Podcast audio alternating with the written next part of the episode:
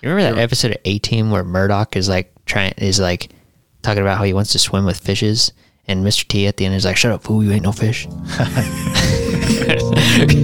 Weirdly, I do.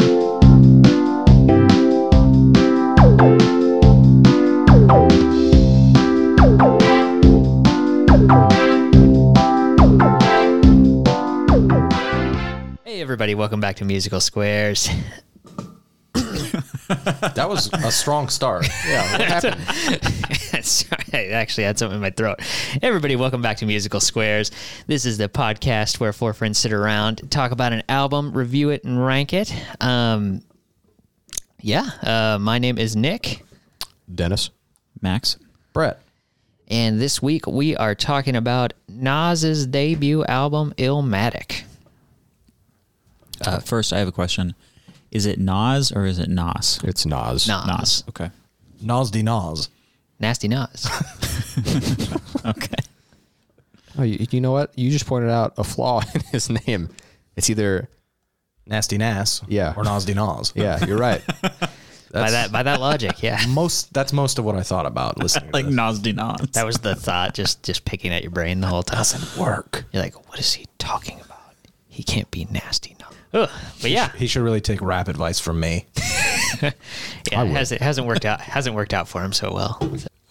if, if we're being honest though about his career, it it really took a nosedive at a couple points. Didn't he get real That's a couple stinky after points, I this guess. one for a while? Not immediately look. after this, but um, I think he had some lower points, but I mean, like he's also like come back, and he's also like, he's he's come back a few times. yeah, he's super successful though in other endeavors. I think too. Not as successful as his arch nemesis Jay Z. He's His arch nemesis. Dude, he seems Are like we gonna talk about their feud today? That I'll happened mention years it. later. Yeah, Nas seems like the kind they're of like super good friends now though. Are they really? Yeah, he works for. Good for him. them. He works for him. Yeah, I guess we know who won. I mean, Jay Z is definitely more of like a a mogul. But I, I would More of. I think he won. I mean, yeah, well, he is one, but no, but I would, I would argue though. Still, I mean, well, fuck, this is a whole other thing. But I was gonna say, I'd argue that Nas is a better rapper. Nas seems like the kind of rapper who's like uh, popular rappers love this guy. Like he's a rapper. He's your favorite rapper's rapper, yeah, he's a rapper's rapper. that type of thing. Nas was always, he was like prevalent growing up, you know? He was like, he's the smart one. Yeah, I always, uh, I always knew his name, but I was hard pressed to like remember a lot of the tracks. I remember um, Ether, like his, uh, that was like the big diss track he did to Jay Z. I guess I'm that- going to come out and say, fuck Jay Z. That's how that song starts. Cool. I think I, I vaguely remember that one. Um, the the one It is, that, it's, it's really good. I mean, yeah, I mean, I, I- I remember growing up like m- middle school. Pretty sure it was just like only middle school, and then I just totally checked out. But like MTV had Sucker Free Countdown. I think it was on Sundays. Every time I'd watch that, like Nas was always kind of like a revered artist, and I think the like main song that they were plugging at the time was "Made You Look," and I thought that was a pretty good one. Yeah, but that's the only song of his I ever really knew, and well, we're getting ahead of ourselves. Y- yeah, yeah. I mean, like, uh, but no, but this is relevant for like our our, our background knowledge on. So we just go straight into that. yeah, I mean, like, um, yeah, I mean, like, like I already said, I mean, like, I kind of already, I always knew his name, but he wasn't one of those guys that I had like a, a very specific song that stuck out. Like, I remember Ether just because I think maybe the first time I heard of Nas was in like a MTV or VH1 like mini documentary about their feud. like it was like right after they ended it though because they like performed together at like this big like open air like festival concert and like With kinda, Jay-Z? Like, squ- yeah, yeah. I didn't know they had a feud. It was a big thing Should for we, a couple uh, years. Yeah, Yeah. I, I, I didn't. Should we explain what MTV and VH1 are? For the fucking millennials. No, we're the millennials. We're millennials. What? For You the explain fucking it for the- Zoomers. I don't- The, Gen- the Gen Z. I was I- kidding. I, It was think just- We're is the bad guys. I think those are the ones. uh, MTV was music television. It's still around. I think people know what it is. You think? It's just reality probably. shows. Hey, hey, kids, back when we were kids, they actually played music. You know what? You know what is weird though is like you know people people kind of. people always said that when we were kids. It was more MTV Cribs. Yeah, they did. Yeah. Pe- people always said that when we were kids and they barely played music. So I don't really know if they ever played much music, to be honest. But I knew it for Pimp My Ride. yeah, Yeah, it was like Pit My Ride and but that was Cribs. VH1. Was it? Yeah, I don't know. They all blend together. I watched a video recently on Pimp My Ride and like the reality like behind that show and how fucked up it was. Pretty sure VH1 was like mostly those. those- Taxes. It was like uh, Most of the taxes, it was like man, this show like screwed over people. A lot. VH1 was like America's Funniest Home Video, but with like Tommy Lee, like sitting in front of a screen, and being like, "That guy got hit in the nuts," you know, those kind of Sure, was that a show? yeah. that on guy, got, VH1, that guy was, got like, hit in all the it nuts was. with Tommy Remember Lee. Tommy Lee went, goes to college? I remember that. Oh God, I remember Rock of Love with Brett Michaels. We watched That was the good. uh, Shit That was out a of good it. show. I we was met we met Sam, the second place from season one. Really? I she didn't was watch fourth, season one. She was fourth place, but Oh, Okay, whatever. What? Where were we? What was that? Danzig show. yeah, That Danzig sounds Joan about Lawrence. right. Yeah, Those kind of women would be at Danzig we were shows. rewatching uh, that because Elena had never seen it, and she was like, she was the whole first episode. She's like, "This is so dumb. I can't believe you and Brett watched this whole time." And then she watched the whole fucking thing. It can't be watchable. It, it's like hilariously cringy now, and it, but like in a way where like you want to watch it. Like it's it's so funny, dude. Is that uh is that Brett Michaels like Dave and Buster's Rocks? Is that clip from that show? Probably. It probably is. That must have been like season three or something. Though, because There's only two seasons, I'm pretty There's sure. Three. Rock I Love Bus was the third one. So, anyways, What? Um, Um. Rock of Love Bus? Yeah. They were on tour. He was like, he was like, my lady. I found out that you know we can't just be partying at a house. She's got to be on the road with me. What the fuck? How did I miss that?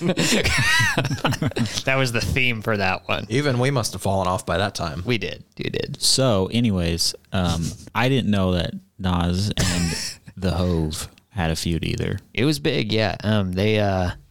There's a. I mean, there's a lot you could go into about that. But like, I mean, you know, they had. You know, they exchanged a lot of diss tracks and shit like that. And uh, I, I might be completely off base, but it was like the late 90s, early 2000s Tupac Biggie rivalry.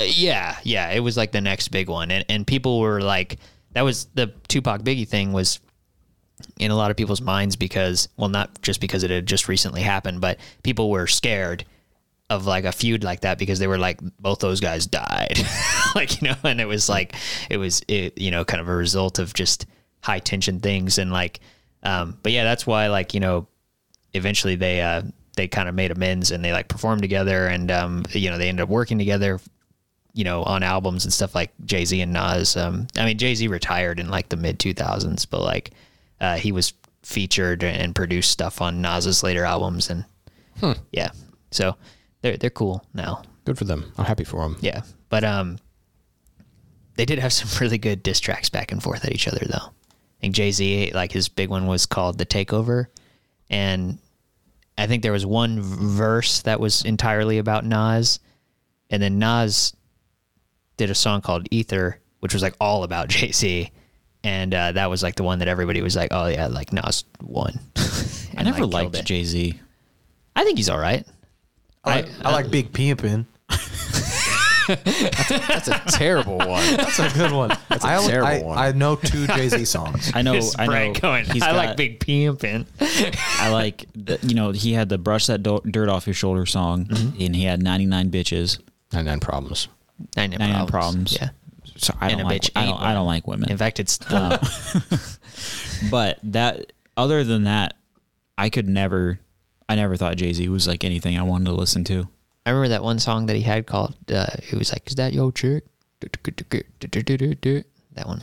I might recognize more if I heard them, but I, I, I can only think of two. I Jay-Z listened, songs. I, because of listening to Nas recently, I actually listened to his first album, Jay Z's first album recently. It's pretty good. It's cool. More, it's more, you know, I th- I think he had like a, a song, like maybe in like a Rush Hour soundtrack or something. Some movie. Like it was one of his early ones. Like I kind of remember the music video. It's at like a bar or some shit. maybe. I I haven't kinda seen a lot of remember his that. music videos. Like I just vaguely remember a lot of Jay Z songs. Uh, the main one that sticks out to me is the uh, It would be on the soundtrack right after like California Girls. yeah.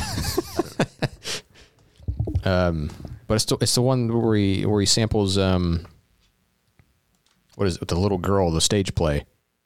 Oh, Annie. oh, Annie. Yeah, Hard Knock Life. Oh, yeah. that one. I That remember shit. that song. Oh, Oh, That annoyed the fuck out of me. that. I didn't like that song. I the, the I sound forgot of about that, children's too. voices just is like fucking nails on a chalkboard to me It depends. in music, It depends. I not in don't know. general.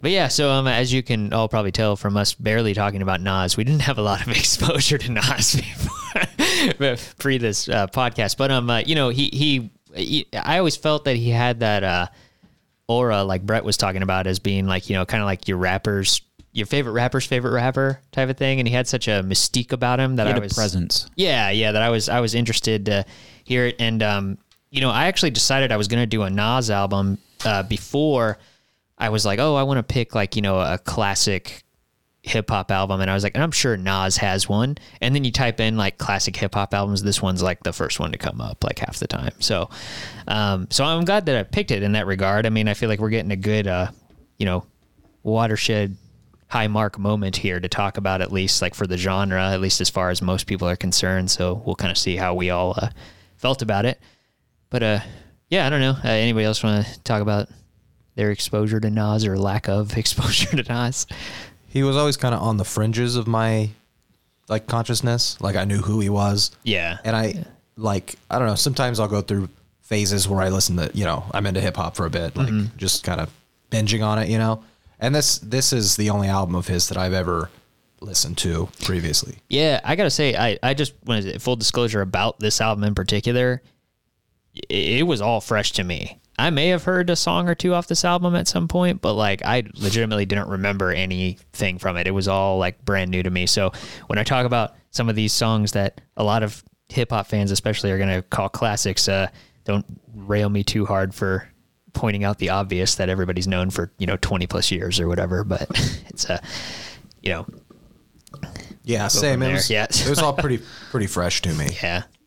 I was surprised too because I kind of have like a similar thing where like you know I'll, I'll go through like a hip hop phase for a while and listen to shit and like the cool thing that I like about this genre is that my my lack of exposure is nice because I can just like jump in anywhere Find a, and cut- yeah find a new one that's like a fucking classic. yeah yeah like I mean like just a like what was it like last year I was when I was texting you about how I was getting into Mob Deep Yeah. and I like listened to like all of their fucking discography like that the whole time and it was great it's good shit I have a uh, on on Spotify. I went through and I found um, every Wu Tang member's solo albums from like the mid '90s, um, and I have this giant playlist where they're all like separated into Yeah. the artists. And sometimes when I want to listen to something I haven't heard before, I'll pick you know like Raekwon's "Only for Cuban Links," and I'll listen to it, and I'll be like, I bet those are varying levels of goodness. "They're all really good." I had they a- all really good? I, it's just like Wu Tang. They're they're all like h- highly re- highly regarded. Yeah, Yeah, I had a Ghostface Killer album from like the early 2000s, like Supreme Clientele or something like that, and it was pretty good. I heard uh, the RZA on like uh, NPR or something, and he was like giving an interview, and he's like, "No, it was it was a different member," but he was like, The Jizza. But now now that you've mentioned it, I I do remember when I looked into their their solo stuff. I remember like Red Redman had stuff before Wu Tang Clan, Mm-hmm. and then he joined later. Like he was a solo artist first, and then the other guys did solo stuff afterwards. But I remember it was kind of funny that RZA's solo albums were like the least well regarded solo ones. Yeah, I guess you kind of hear about all the other guys before his Yeah. solo stuff. Yeah. "So the the best one, of course, is Liquid Swords, but that's like just the best one of all of them. But I digress. one of the members of the Wu Tang Clan, who I can't remember, was doing an interview, and he was talking about how he was saying like the RZA took us. We were each from a different borough of New York, and he took us like Professor X and like formed a group of all the best rappers. And I was like, what? what? Man, that's awesome. I love thinking about all the the the rappers in the '90s who have these you know super tough personas and stuff. But when you think about it, they're really sitting in a room with like a, a record box, picking out like Making poems. making poems and being like, "That's Right, a that's a poetry. cool little trumpet solo." Uh, can you sample that? It's especially relevant on this album. You look at any of the interviews of Nas at this time, and he's just like, he's just like, I like people who, you know, can make people feel good, and you know, I talk about like partying or whatever, but I put respect on people who actually write some poetry. Wasn't he like twelve? It was he was 19. like he was Super twelve. young. He was like twelve when he started. or he said he was nine when he started going to the the park, like Yeah. Avenue thing. something like that. On this, 19, I think. 19. Yeah, nineteen when you recorded it. He sounds like a baby sometimes. One of the lyrics he was saying, like, he started in like 1984. Yeah, yeah, Yeah. He would have been like nine. yeah. I can't even imagine that shit. You sh- yeah, you shouldn't let your nine year old hang out at rap joints. He's talking about Well, he cover was Rap in the park. he was going to park like open mic things and like you know people were like performing and he would like MC and stuff. that kind of like I didn't really pay attention to that lyric. Actually, we should just, we should just save this for when we actually talk yeah, about the yeah, song. Nancy. So, um, so yeah, um, uh, th- well, I guess I'll do the the background stuff real quick, the, just on Nas himself. Um, so Nas, uh, or Nasir bin Oludara Jones, Well said. that's his name. Um, uh, yeah, um, uh, he's a, uh, as we've said, um, he's a very renowned uh, rapper who got his start in the '90s. Um, he's a uh, New York native guy, very pivotal in that scene. Uh, and uh, this is his first album um, that he did. Uh, like I say, we recorded it when he was 19. Um, you know, he, I, I guess, it just for, you know, sake of seeing where he was at at this point. Um, uh, uh, he was only 19, but he'd been through a lot. His uh, DJ and best friend, uh, Ill Will, who's mentioned a lot of times on this album, uh, was shot and killed only like a few years before this. Um, his mom had passed away when he was younger, um, and his dad, who was a uh, jazz musician who is featured on this album as well, um, basically told him and his brother when they were in like eighth grade that if they wanted to drop out of school and pursue what they actually want to do, then they can do that. So he started like, you know, hustling shit on the streets and uh, trying to make a rap career.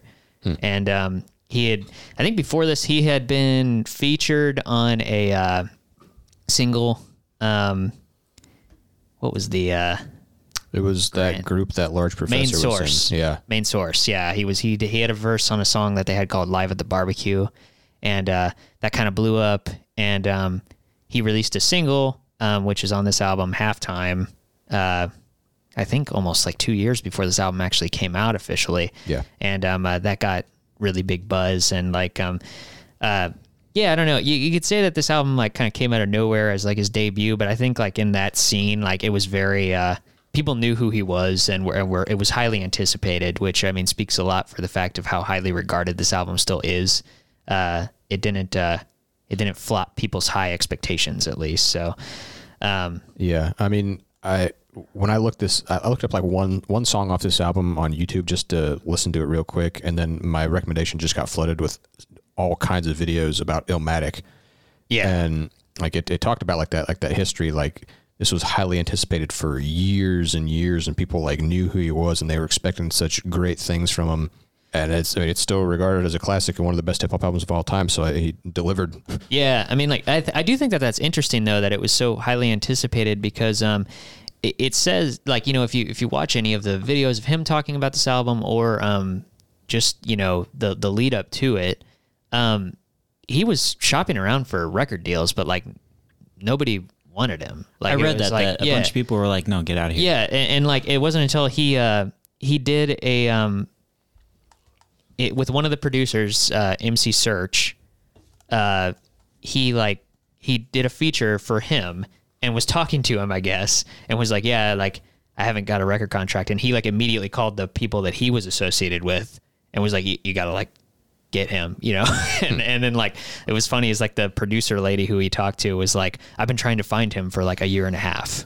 And I just haven't been able to contact him or something like that. And so like they signed him, and um, I think yeah, part of the hype too is the fact that just all the all the people involved in producing this album with him were like really well known for like quality stuff at that point. yeah Um, uh, that, that the video that I watched it was talking about that where he would like in anticipation of the album coming out people would ask him about it and he'd say yeah I've got uh, this list of producers and say DJ Premier Pete Rock Large Professor Q-Tip and they're like they'd roll their fucking eyes at him like okay Yeah, like like they didn't believe him. Yeah, It's like- but he had like all these guys, and um, yeah, I'm, I'm sure we'll mention them as we go into the track listings and whatnot. But yeah, um, so yeah, that that's kind of where he was at, um, uh, leading into this album. Um, uh, I guess we could uh, talk about the album cover real quick. Um, I, I had one thought when I saw this at first, and I was like, that's kind of stereotypical, but it works. And then I realized, oh, this was like the first time that someone actually did did that, like the baby picture with like the scape cityscape thing behind him, because that, It's that- it a, uh, became a stereotype like after this apparently. It's a little Wayne homage. It's it's a famous picture that he copied. It's a j- like you talking about that jazz album? Yeah, Yeah, yeah. It's a that's well.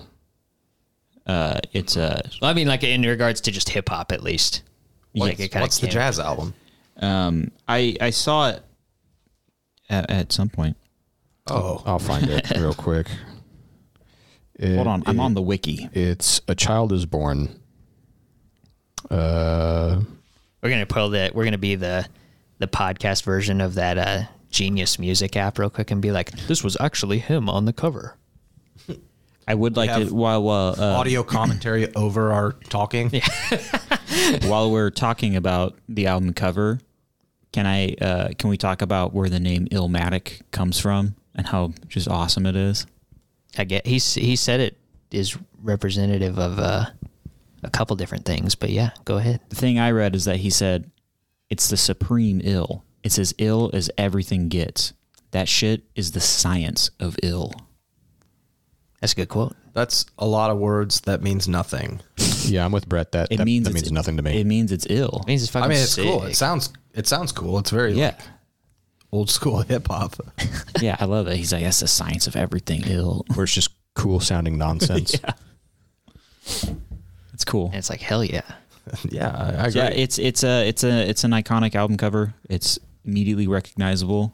Yeah, Uh, it's kind of think- neither here nor there for me. Besides the fact that it's I think it fits the tone Yeah. very very well. I think it's pretty misleading. I don't like it at all. Really, I mean, to me it just shows. great I uh, think to it's me, like a kids to bop me, album. on on my uh, o- online personalities, I use that child picture of me because it's funny and it makes it seem like I'm a kid. And this is kind of like it kind of gives me the same vibes. Like, did I just buy like a children's album? Like, it is looks this a like kid. I grew up. Yeah. in the fucking ghetto of New York. Yeah, that's what that's what I get from it. I feel like it's like I, I this is him growing up, which is what a lot of the songs are about. I mean, It's yeah, I, different I for get you. that, but I'm just saying, Unless like you're first just seeing it impression. more, just like oh, it's a kid. yeah, that's what that's what I'm saying. Like, if I had no idea what that was, i- if if an alien came to Earth and I showed them that, it was like, what is this? A child, a human child's album, music album? Like they wouldn't know. Like it's just kind of Hmm. First Mm-hmm. of all, they'd probably say like farklop because they wouldn't know English. It's a bing bong bing pork. they, prob- they they're technologically advanced. They probably got translators They, built get- into they their. put slugs in our ears that translate. Farklop. automatically. The Farklop. babblefish, Yeah, what is that from? Star Trek? hitchhikers. Yeah, okay. Star Trek had a I thing. think it's fine. I uh, I don't think it looks bad. It's just kind of like. Is this is this like a ch- is this a, is this like Michael Jackson child performing like but it's but behind Oh. him is like the streets of New York. true and be I mean different the, if- the parental advisory sticker also kind of tips you off that this probably isn't a kid It would be different if it was if it was you and behind you was like the green suburban streets of Kansas. But yeah, yeah. It's, like- I'm, I'm with Brett. I, I feel like it. You're- it of it. Yeah, I'm with, I'm with Brett. I feel like it it illustrates the main kind of theme of the album for the most part. I mean, like I, but maybe that's just because I have the context for it. I, I get what you're saying. Like you know, no like I, I- listening to it now i have the context and i know why he did that but if i had zero context Yeah, it's kind of yeah. like kind of a weird choice I get that. I get that. It's- I just I just guess I always assumed. it's I, I will say it's not as weird as that uh, original blind faith album cover um, that's in very poor taste yes. also shout out to virgin killer from scorpions in the worst taste I was thinking about bringing that up, and I thought I'm not gonna bring it the up. worst taste. the worst All right. Um. Yeah. I don't know. I'm. Uh. That's about all I got on the album cover. But um. Uh, we can go ahead and get into the tracks if you guys want. yeah All right. Cool. Uh. Yeah. We'll start with the uh first track, Genesis, which it, which is an intro track. Um. it's almost a song Yeah, yeah, it's it's almost a song. Um, I like that it, it features his verse like in the background uh, from the uh, live at the barbecue. yeah i heard that and i was like That's cool. this doesn't Yeah. sound like any of the songs on this album like what is this it sounds pretty good and then i looked up I was like oh It's very it's very similar to the uh, the intro for uh, uh, Notorious B.I.G.'s uh, "Ready to Die," where it's like it's kind of like you know him growing up and like his environment things. Where I guess the one on "Ready to Die" is more like literally he's born, and then it's like points in his life, you know, like leading up to when he's like, you know, robbing somebody. But like uh um Slowly with Nas, deepening- it's Yeah. it's more like Nas, this one is more like the environment and like, you know, um uh, just just a, a- a little sampling of pretty much I think like everything you kind of get on this album. Um it's got like some jazzy backgroundy stuff. Um you know, them them talking about things being ill and uh, yeah, it's it's very New York. It's it's distinctly New York sounding as well too. So Yeah, I, I was going to ask. I don't, I don't know if you guys picked up on this, but Nas is from New York. Dude, that's, specifically that's like any of those guys from this from this era though, like that That's- are from New York. That's just like, a hip hop cliche, though. Is wherever you're from, you just fucking have tons of lyrics about that. yeah. I mean, Well, I think it, there's there was a, a s- an un maybe it was spoken, but I want to say unspoken kind of importance of that if you were from the east or the west coast at this point because uh, you know the the east coast had like dominated like the golden age of hip hop in the 80s where it was like you know really becoming like a thing and then the west coast morphed it and made it so much more like visceral and like and, and you know real with like you know NWA and Ice Cube and all them and stuff and like this was New York's scene of that like kind of responding to that in part but also keeping kind of their way of doing it like intact as well because I mean like the the the East Coast stuff just in general I mean not to say that there weren't West Coast ones that did but like the East Coast like rappers at this time at least were more known for like the storytelling aspect and it's things a lot like that darker too. yeah, yeah. I mean, like, um, so I, I'd say it's just a, it's just a natural progression of how the genre was going at the time, and like this is indicative of that. But you know, this also too set the bar higher for other reasons as well. But I mean, you know, I don't know. I, I just meant like even modern artists are still. No, talking about where they're from. Yeah. Oh, hometown pride. I don't know. It's a thing, I guess.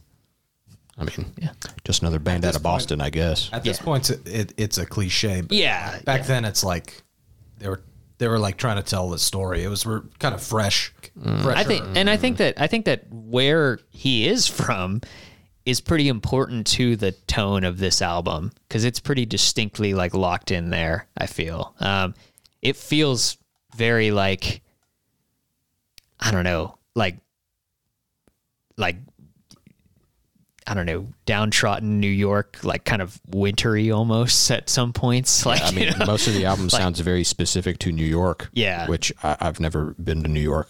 oh so yeah. I don't. I mean, I don't know. Well, no, I mean, I get it. I just mean like it's it's a way of like you know trying to set you in that atmosphere, even without you being there. I guess I but get the yeah, feeling it's a- of being in like a a crappy concrete tower, you know, yeah, in New York. yeah, feels real. yeah. I don't know.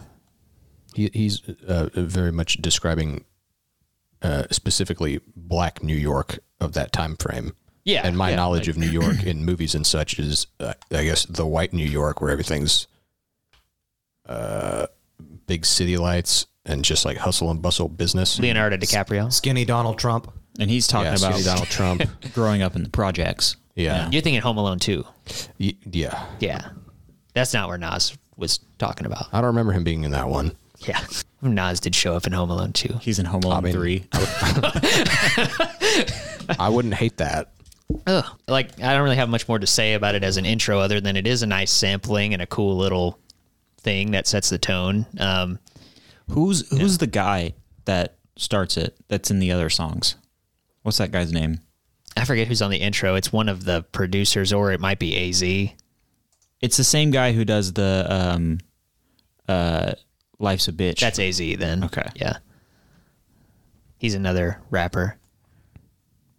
The only other rapper to be featured on the album. Q-Tip's a producer. But he's also he sings the chorus on One Love. Yeah, and and I mean one of the other producers, uh, Pete, Pete Rock sings the chorus on uh, World is yours. "World Is Yours." Yeah. I mean, wh- where's where's the like line on that whether or not they're featured or not?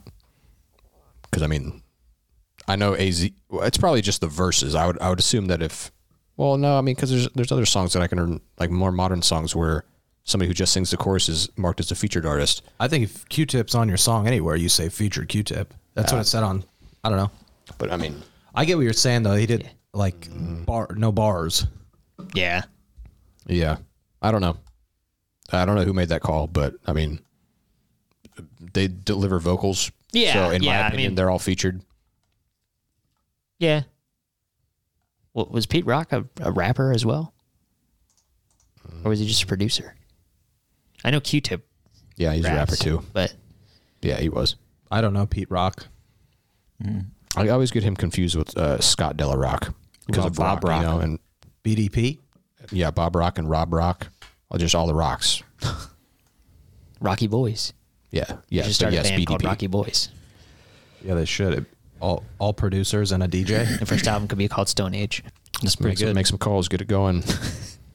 I don't think any of those guys would want to do that. Ooh, and then the second one, endless strata. I don't get the joke. sure. Just like lots of rocks. Strata. S T R A T A. What is strata? Layers of the earth. Lots of rocks. Yeah. They should just call it Bag of Rocks. Okay. Bag of rocks. Now that's a joke. Okay, but um, but yeah. So um, uh, I guess we can go into uh, uh, New York State of Mind. Well, I had some things to say about Oh, this oh, one. sure, yeah, g- go. I I gotta say, f- listening to this album on a loop, I, I kind of like that this this track starts off with uh, like a train passing by. It transitions really well from the end of it. Ain't hard to tell, um, and it's a good way to start the album. Kind of attention grabbing. Yeah, Um, Other than like the the sampling of himself from that uh, live at the barbecue song, I mean, this is essentially a skit, and I mean, this is the only skit on the album, and that's kind of that's like a huge drawback on a lot of hip hop albums where they're just like littered with way too many skits, taking up way too much time. Um, I still wish this wasn't there. It it, it just sounds useless.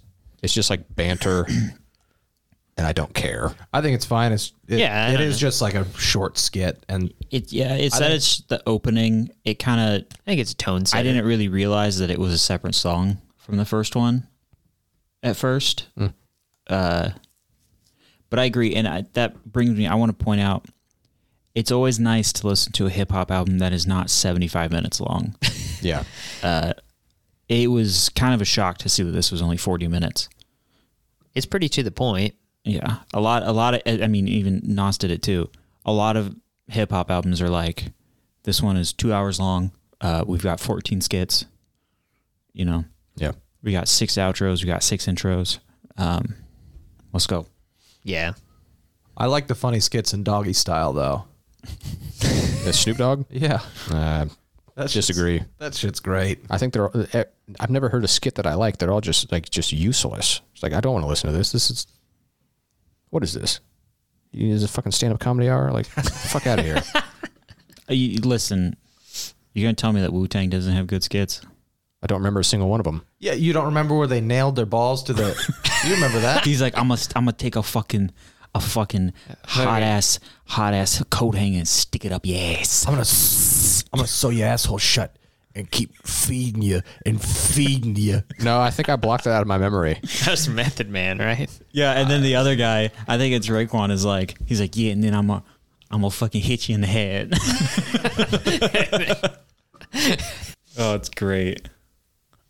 Lots of good memories. Skit, a skit can be done right, I think. This is short I- enough. This I do doesn't agree bug me with at you all. though, Dennis. Most of the time, I don't give a shit about skits. I viewed I viewed it less as a skit. It felt more just like a tone setter for the album. I mean, like It's like it's both, but It's I mean similar it, ki- it kind of to- goes into a skit. it's similar to um, the intro to the Macho Man album, you know, where it's just it's That's, like our, a, that's our only hip hop comparison. it's a hype setter, Oh, you know.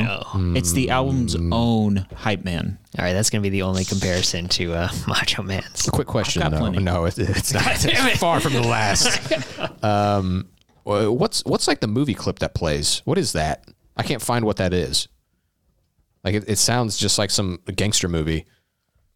I don't know. I, I like didn't- it. I, I think didn't- I think it's done really well. didn't look that up. I'm not sure. I think that's like that thing going in and then the like the beat coming in after it. That's pretty good. Like it should have just ended there. I think it, And- I, it might actually be Michael Mann's 2009 Johnny Depp vehicle, Public Enemies.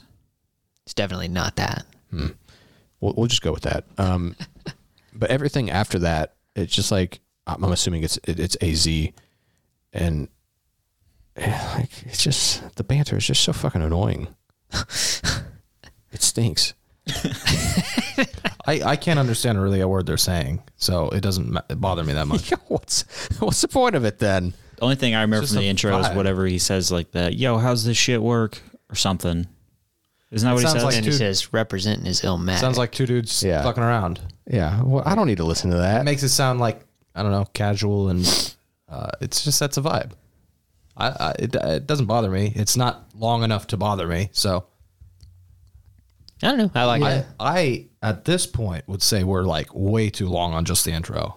Then let's move on. Let's go to New York State of Mind.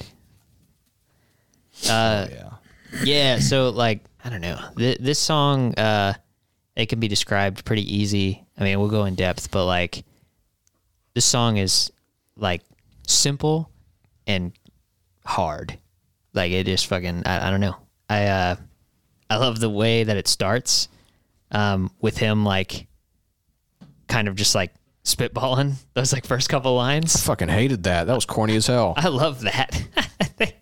and then and then he goes like right into it. Like I, I fucking think that's cool as shit. He should have just gone right into it instead of that. He just kind of like rambles and he's like, "Man, I don't even know how to fucking start this shit." Yes, I noticed. Apparently that Just was, go into it. Apparently that was a real thing too. Oh, it sounded like, Like it. he was fucking around. yeah. I thought it was. I, I mean, I, thought, it was cool. a cool way to start it because Yeah. it sounds like you're watching a dude fucking rap, you know, on the street. It I gives don't, it but that. I don't want to do that.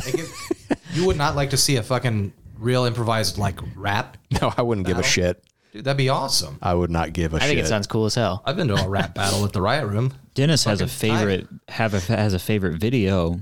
yeah, that's the only rap rap battle I like. Oh, Yeah, apparently like I mean obviously that intro is like edited to to fit within the song and and and you know he comes in when the actual full beat is like at volume but like uh the producer on this one was DJ Premier, and he he did tell a story where he's like, we all got like really worried because he was just like in the booth, just like not really doing anything at first, and I guess he like he like spit those couple lines and was like, I don't fucking know how to start this or whatever, like and then like he kind of like. He doesn't have any words. yeah, well, and, like he was like he's like I don't know how to start, and I guess he was just like waiting around there, like looking through his pages for a bit or something, and then like DJ Premier said he was like banging on the vocal window, like we're recording, like or something, and then he just starts fucking going into it, and they were like, oh okay, like they're like thank God he has something.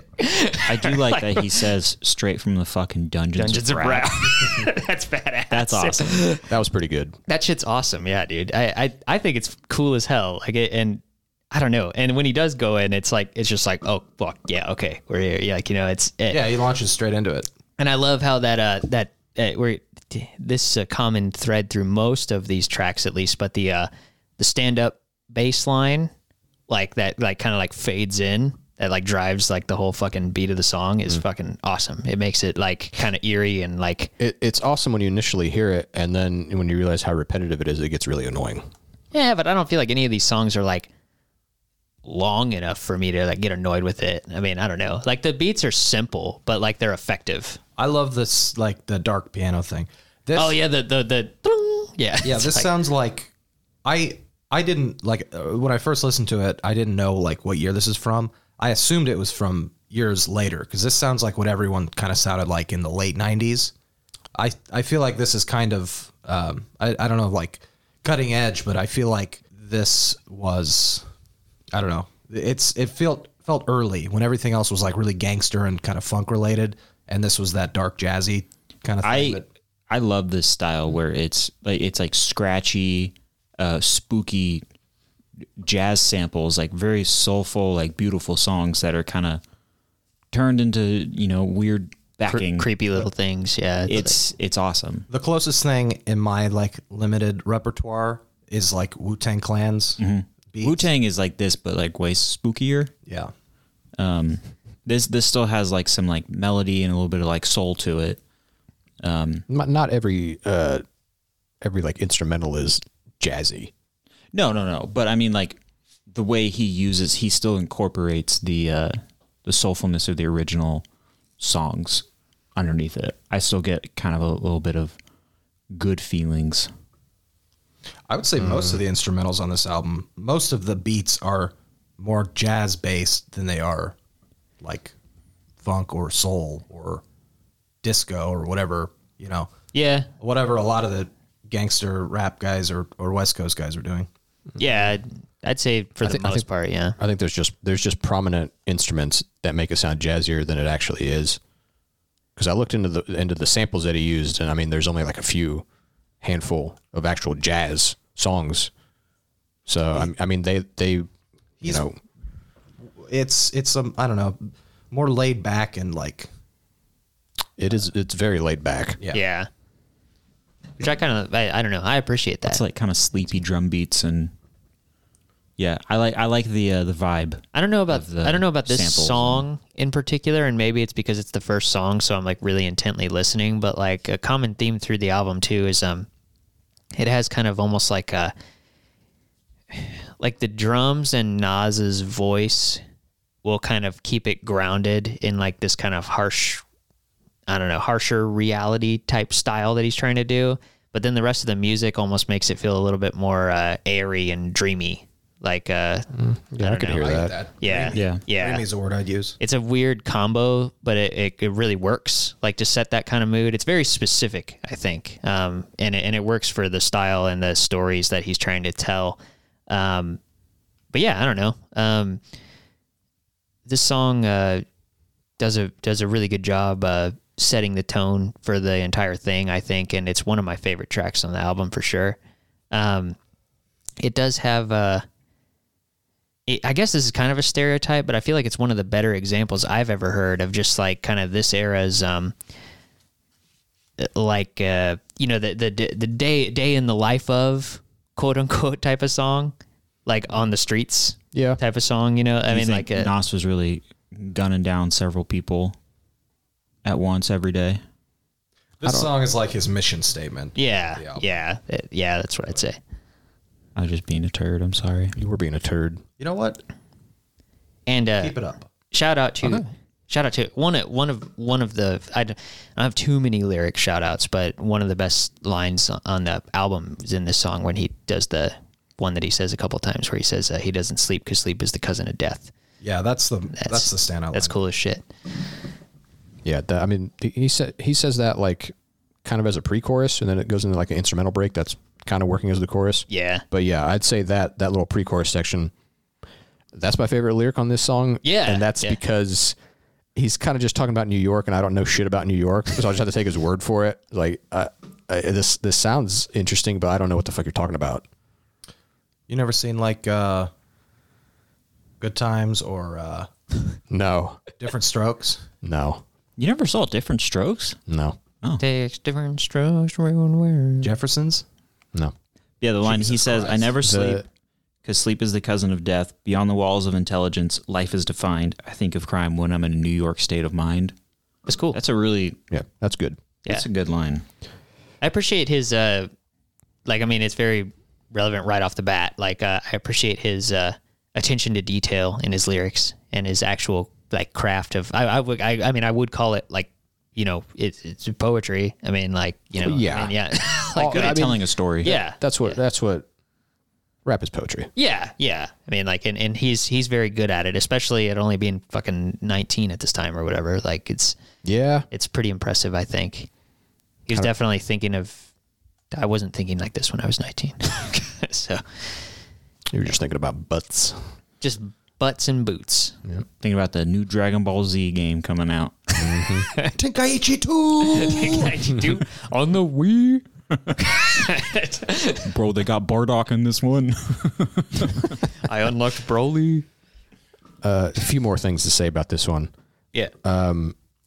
Oh, um. I, I will say my my big sorry. I'm sorry. I'm sorry. It's, I just wanted to do this because I wanted to see if you would actually agreed.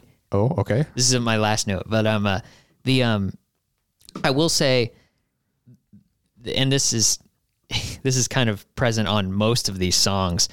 Unfortunately, like the main negative for me is like the stereotypical choruses.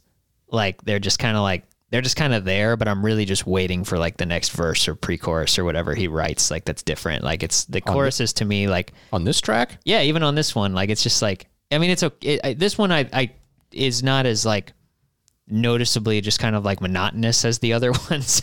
but like, you know, a lot of them are like just like, you know, same thing over and over again. same the thing course over of this one is just the um and- the instrumental break. yeah, like but it's there. this, it's the sampling of uh of Rakim.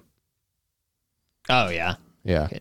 Yeah. I mean There's this like one this one's Your not as state of mind. Yeah. Like, this one's not as annoying to me, but like that that is a common trend on this album for me that I did put in kind of a negative here. I don't know. I'm kind of on the fence on like wanting standard like s- pop song structures or not. It, I don't know.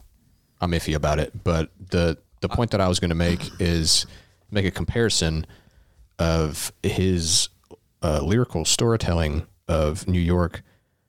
It reminds me of Bob Dylan. Just the, Really? kind, the kind of shit that he says. Like it, it's not too dissimilar from like the really lyrical shit that Bob Dylan was trying. Maybe hip hop is today's folk music. In 1994, Yeah, no, I wouldn't. Say, I wouldn't say today's hip hop is folk music, but I can definitely see. I was being like facetiously deep. I like. But you might actually be onto something. I think the like early, not like Sugar Hill Gang, because that was just like party music. But when hip hop started taking itself seriously, I can kind of see how that would be like folk music to Black America. I mean, it kind of Yeah. occupies a similar space. I think it definitely occupies that space. I mean, yeah. I mean, it, it- and it, it's it's It's the like the the grassroots, yeah, you know, music. and it's Yeah. gone on to represent e- even more stuff. I mean, you know, it's I mean to even beyond just black culture and whatnot as well too. I mean, like it's Yeah, the whites came in and ruined it. They're trying. They're trying. Let me tell you about a little album called Cool as Ice. Yeah, that's a shitty one. I don't know. Have you ever heard uh, the Method Man and Tommy Lee That sounds Uh. terrible. duet album? that sounds terrible. A whole album? It, my dad had it. It's called Methods of Madness. Oh, I know Methods of Madness. Yeah, I thought that was just like a Tommy Lee band. I didn't know Method Man was in. yeah. It that. was Method Man and Tommy Lee. Fuck. It was. I had respect for Method Man. Now I lost it. Method Man did some goofy shit. No, I'd do an album with Tommy Lee. Oh, I would too for the paycheck, but not for. What do you for think? our- Ma- what do you think Method Man did it for? It'd be fun to hang out with Tommy Lee. Tommy Lee's a good drummer. I'd like to rap with him. I bet they met like You see Method they Man, met at some part like some rich people party and were like, this guy's fun. Tommy Lee's just telling him how much he likes him, and Method Man's like, "Yeah, Motley Crue's dope." Question mark. I bet Method Man really does like Motley Crue. Dude, everyone likes Shadow. Yeah, yeah, yeah, Oh. yeah. anything. All right. Uh, anything else about New York State of Mind? no, All right. Uh, we can move on to the next track, which is uh, "Life's a Bitch," featuring Az and Oludara, Nas's daddy, Deity. his daddy. What's his daddy do? Uh, he plays the cornet solo at the end. Nice. I will. I, I thought that was a saxophone, like an alto sax. I thought it was a saxophone the first time too, and then like the more I listened to it, I was like, "That's not a saxophone." And then I looked it up, and it's a I- cornet. Is a cornet the one that's like a really long? It's like a flute with a trumpet at the end. It's a type of trumpet. I think it's a little trumpet. Yeah. It's a teeny trumpet. It's a little trump. Sure. Okay. Um, I'll come right out and say, uh, I find the chorus of this song incredibly annoying. I love Agree. the chorus. I like the 100% chorus. agree. I Man, we're it- split down the middle here, it yeah, is because I the like the most, chorus like- a lot. I love it. It's so fucking true. it's like Brett's like, "It is a bitch." That shit is- is, so fucking ham fisted and corny. this is like I don't know, I- juvenile schoolyard rap. Life's a bitch and then you die. That's why we get high. Because you Like, that's don't like- know when you're gonna go. That's like a that's like a seven year old wrote that. Thank you, Max. It's horrible. Thank you. I don't I don't understand how it's It sucks. immature. It sucks. That's like writing butts are stinky because they poop. Hell yeah! Dude, I have to 100% disagree. I like the chorus of this song. I like Only about the I- deep symbolism behind life is a bitch and then you die. Why does it have to be deep cymbal? yeah, it doesn't have to be. di- I mean, that's the theme of the song. I'm being antagonistic. Yeah, well, fuck you. You lost me a little bit on that one, Max. don't you ever think, why do I get high? I don't get high. You never know when you're gonna. I never know when You're I'm going to drinking go. a truly. That's not. You're drinking something similar to a truly. Why are you drinking that? Because life's a bitch. and then you No. die. Yeah. It says soulful roots. I thought it said soulful robots. I'm drinking this because I'm thirsty. Dennis is a You're robot drinking alcohol because you're thirsty. You're trying to Very. numb something, Very- and you don't know what it is. because life's a bitch. So you smoke the stuff that's made that they make soap out of. We all have darkness inside. Lie. Nas and his buddy are just saying it bluntly. You know, um, so go ahead, Dennis. You go ahead.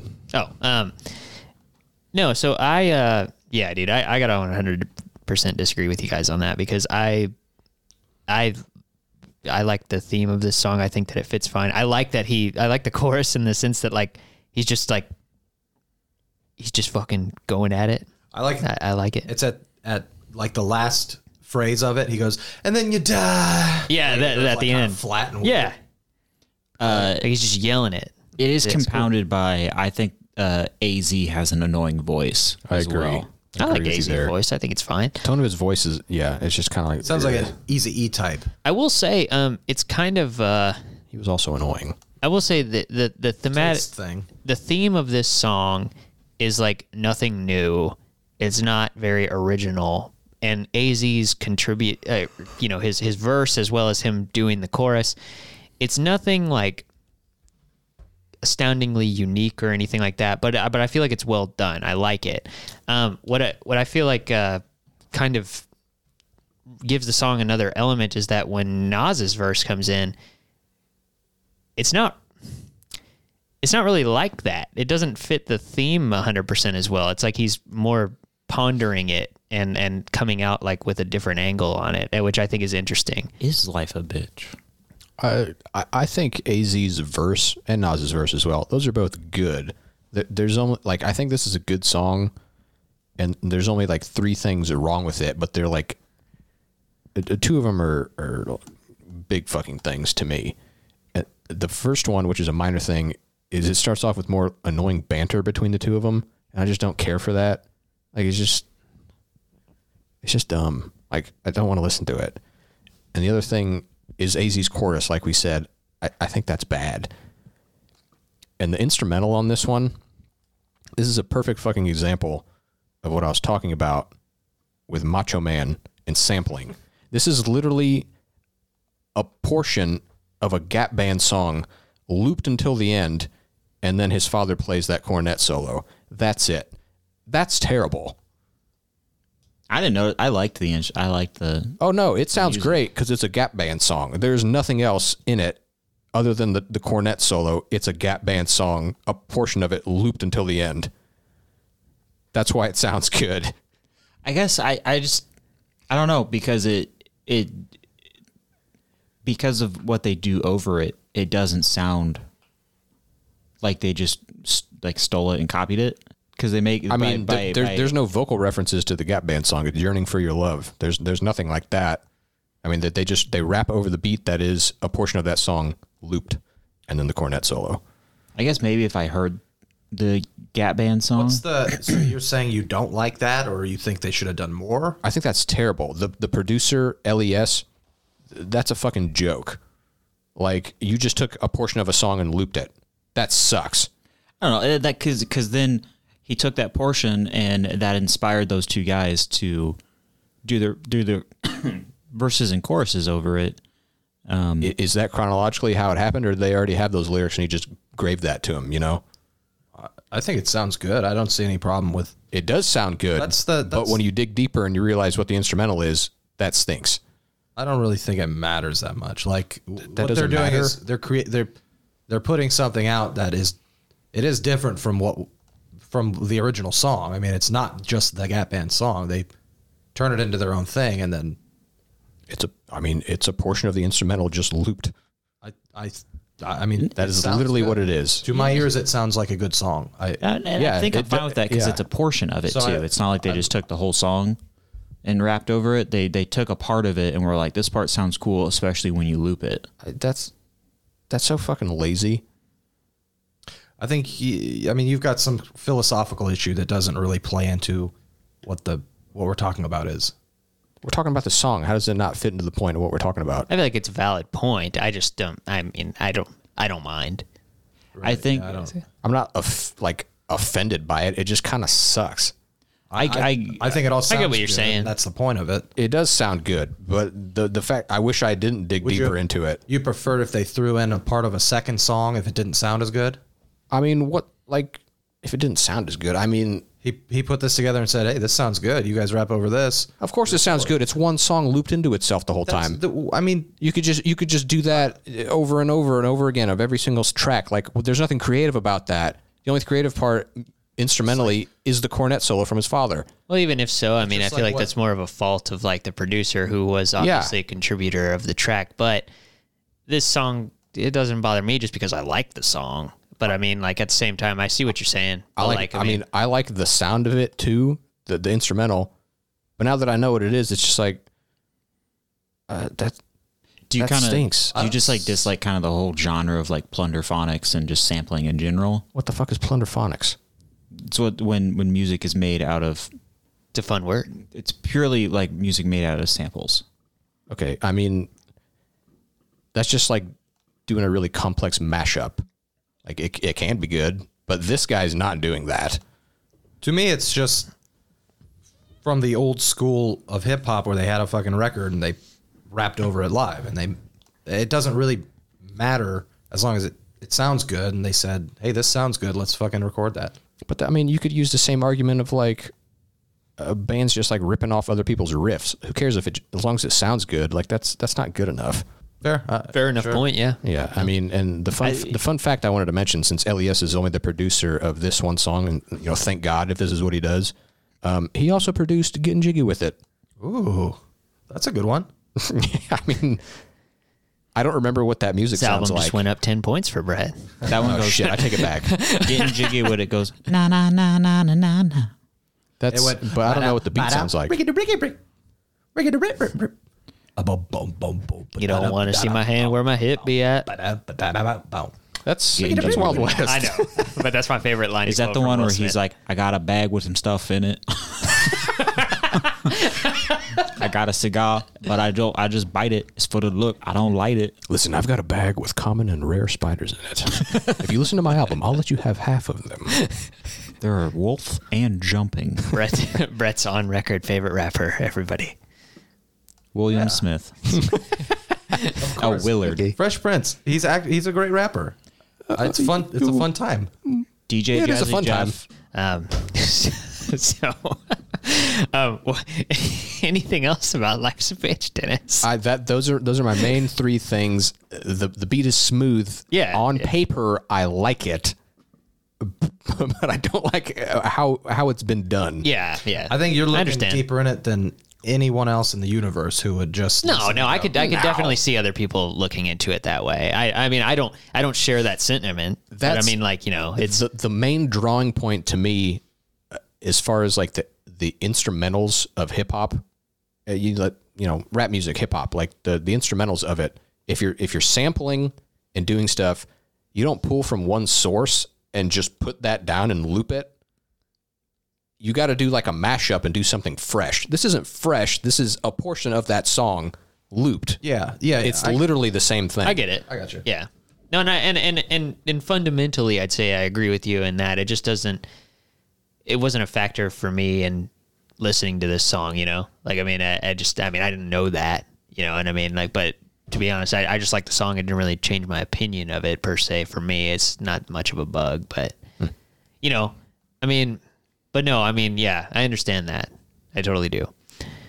Uh, but yeah, I don't know. Um, this song for me, I, I, I, I, you know, my notes are pretty basic, but I mean, I like the instrumental. I like Az and and his uh and his delivery of the chorus, but um, like I was saying, Nas is definitely the uh the shining portion of this one for me, just because I feel like his verse is like surprisingly like not directly opposite, but like I said, it's a bit more thought out It's kind of about how he used to think this Y- way. yeah like it's it's kind of surprisingly optimistic Yeah. about like the subject of the song it kind of turns like whereas az is kind of like i, I don't think that his verse is bad I, I i like it and it's well written but like it's much more stereotypical what you would think this song would be It seemed like they didn't talk about what they were going to say. yeah or i mean they were just showing that i mean if you if you want to g- give them credit that maybe they didn't mean maybe they were trying to show like the two sides of you know that argument or something. I don't know, but like Hmm. it, I, if you want to go more artistic, I could see Nas thinking that way.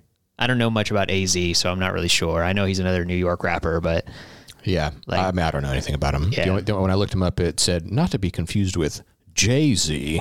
This is like, actually, oh, okay, thanks. oh, okay. This is his first recording. Is on this song.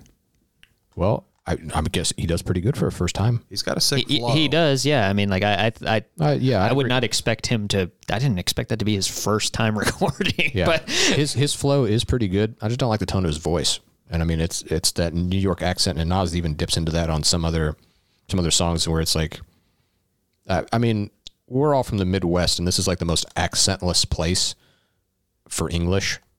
So anything else kind of always sounds funny to me. That's relative.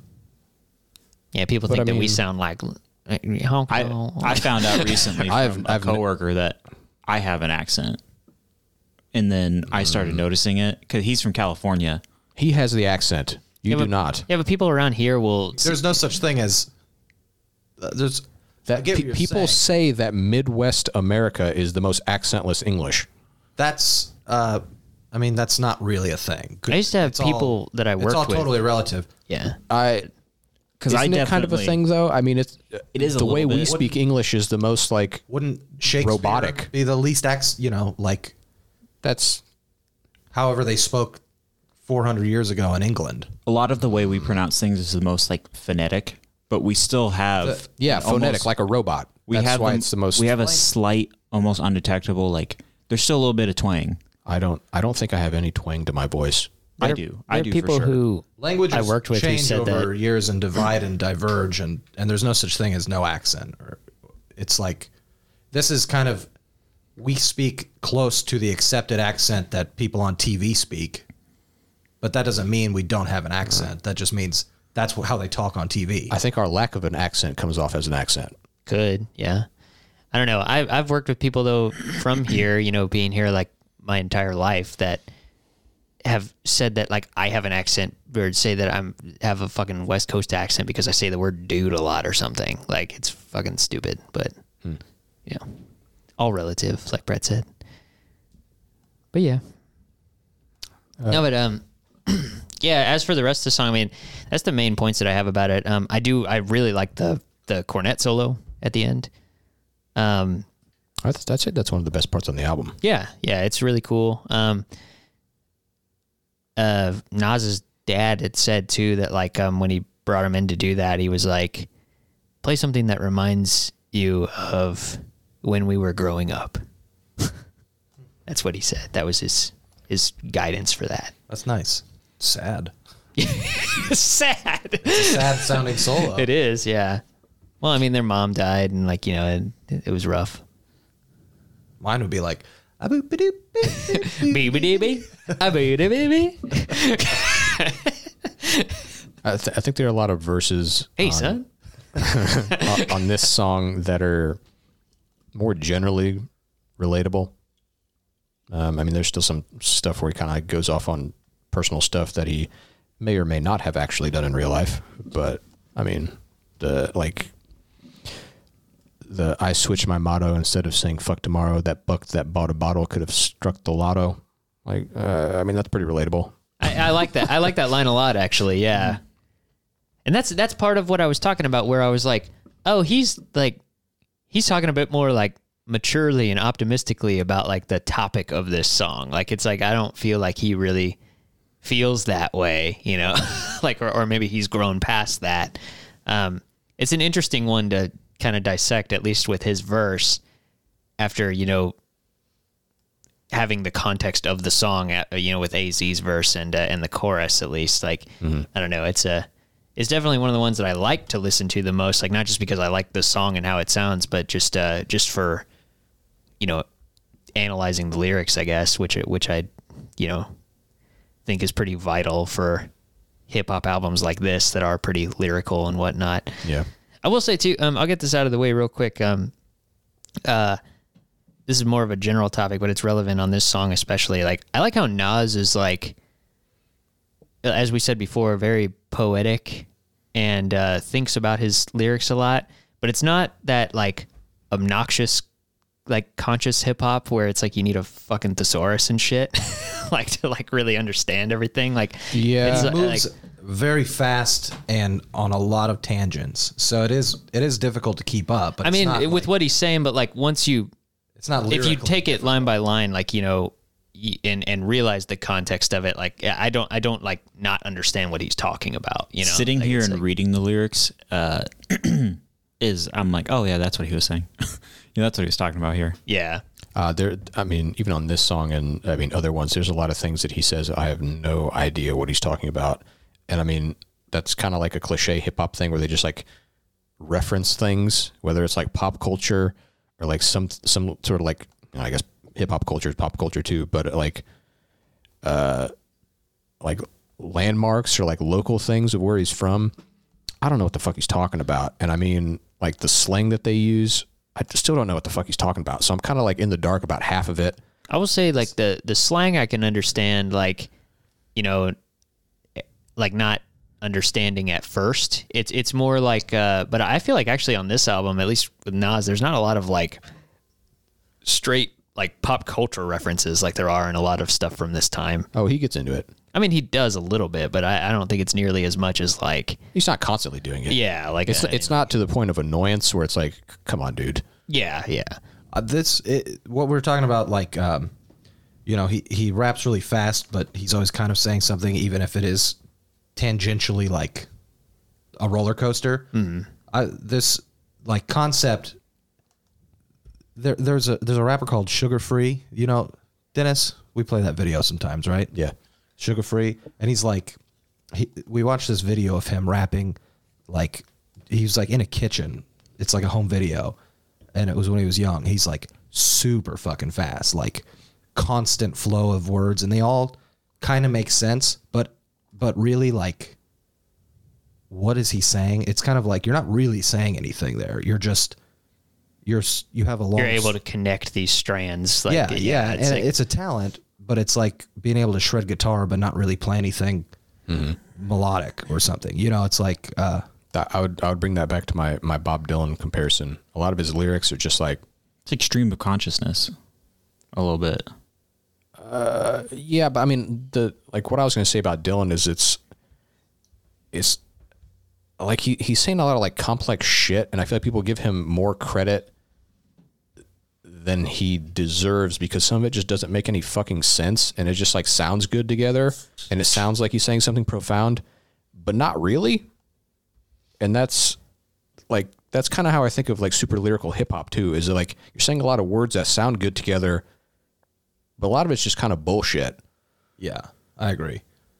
Uh, honestly, I would say seventy five percent of the lyrics on this album kind of just flew past me, and I didn't like take the time to read the lyrics while I listened. You know, but like the bits and pieces I could catch are like, you know, he's he's saying shit, but it's a lot of it is just like I read through it a few rapid times. fire words. yeah I read through it a few times, like as I listened, and uh, I feel like I was able to comprehend and kind of think about like pretty much everything, like for the most part, you know. It definitely is one of those though, and uh, I've seen videos of like fans and even Nas himself. I think he said is like you know he's like I don't want to make lyrics and songs that like you only listen to once to catch everything. Like he, he wants you to re-listen and, and kind of examine because I mean th- he he doesn't do it as much as like a lot of rappers do today, but he does have a lot of like you know wordplay, double meaning, and and and different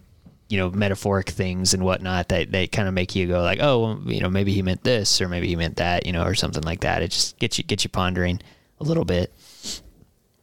Yeah, I mean y- that's that's that's good hip hop lyricism, though. I mean, good metaphors, good similes. It's just, I, I mean, when it's when it's this lyrical, it's it's a lot to take in. Yeah. I don't feel like he's nearly as overbearing as like a lot of those like like like I said the the conscious hip hop stuff that's like, you know, yeah, like I said some shit that like you just need to- like I don't even know what word they're fucking using, you know? Yeah, like I, it's- I don't I don't think anything. I, I mean, th- this album is the only experience I have of Nas for listening to a full album. And nothing on here is pretentious lyrically, yeah. and that's Which that's I, that's a plus for me. uh, I yeah, mean, same, I don't know. same. It's not pretentious, but it's also not just fucking dumb. No, Like, not you know? no, not at all. like it's it's it's just he you could tell he's a he's a smart dude and uh you know knows his shit and just talks about what he knows, which is, you know, cool. But What he knows is things I don't know. That's why he's painting this picture. I'm still confused. he's weaving weaving the tapestry. Yeah. But yeah, um so anything else about uh life's a bitch? Do you die? Everyone will. All right, uh the world is yours. That is the next song. Yeah, I, don't remember this one. Really? No. Mm. Yes. I remember it. It's my least favorite to this point. the The chorus is just kind of off. It I- just kind of is there. You know, I thought that uh when I first heard it, I was like the chorus bugged me because it's like kind of atonal. Yeah. But then like the I don't next mind. It's the next catchy. yeah, the next day I was kind of humming it though. Yeah. And like it kind of got stuck in my head and world is it? it's uh it's fine. It's just at this point it's like uh fatigue of the album a little bit for me. already. Kind of. Not in a not like god I'm fucking sick of this, but oh it's another kind of similar song. Yeah, yeah, I mean, I don't know. Um I think this one's different enough. Um it's definitely I feel like it's the most uh hooky. yeah. I, I guess I could see that. Definitely feels like to me like kind of the most like single hooky song on the album. Um I like it. Um like the verses a lot. Um, the instrumental again is is I, I dig it. Um, you know, keeps the tone of the album, but it's a, it's a little bit different because it's a bit more of a uh, positive song, I guess.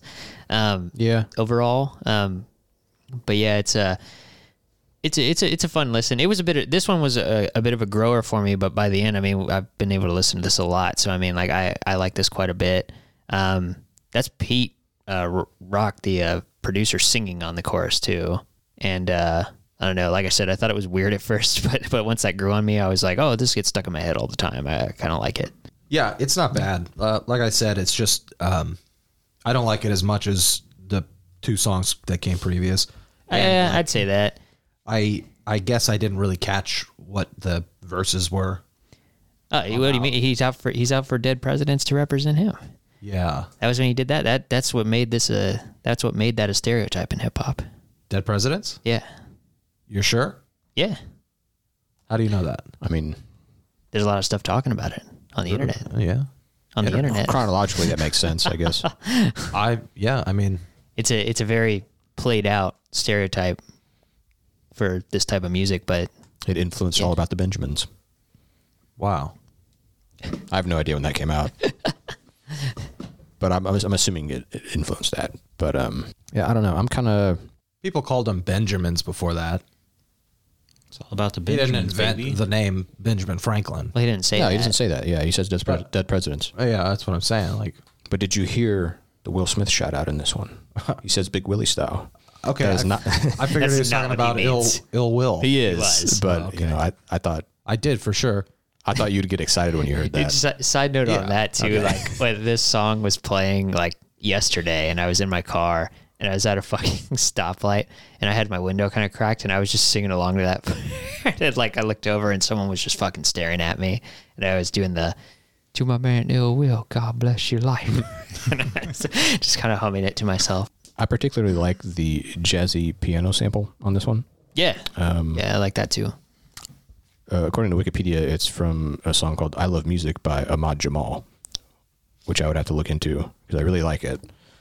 Um, I think the the instrumental on this track is i- it's better than the previous two songs because there's actual like good variety to it with the the stopping and the starting. Yeah, it changes up a lot more. Yeah, and there's some there's some intermittent like uh, record scratching, which I like that it kind of breaks up the monotony of like it being looped. Yeah. But I'm not really fond of record scratching. I, I was going to say the same thing. I'm not too big on it, like just as a general concept of being part of a song. Like, d- only because most of the times that I've heard it or have reference for that, it's some earlier hip hop stuff in which it goes on for far too fucking long. yeah, And like, this almost gets there, But for some reason, like when they do it on this track, it's a little bit more like concise and I hate to say, I don't know what other term to use other than like melodic and it kind of works with that song. I don't know. I, it doesn't really bug me. It almost gets to the point where it goes on a little too long for me, but I don't mind it. I actually think it kind of complements the song pretty well. Yeah, I mean the, the older like '80s hip hop stuff where they they overly uh, do the record scratching thing. I kind of attribute that to like when hip hop was super influenced by electro, Yeah. and they were just they, man they were fucking they're beating a dead horse with that shit.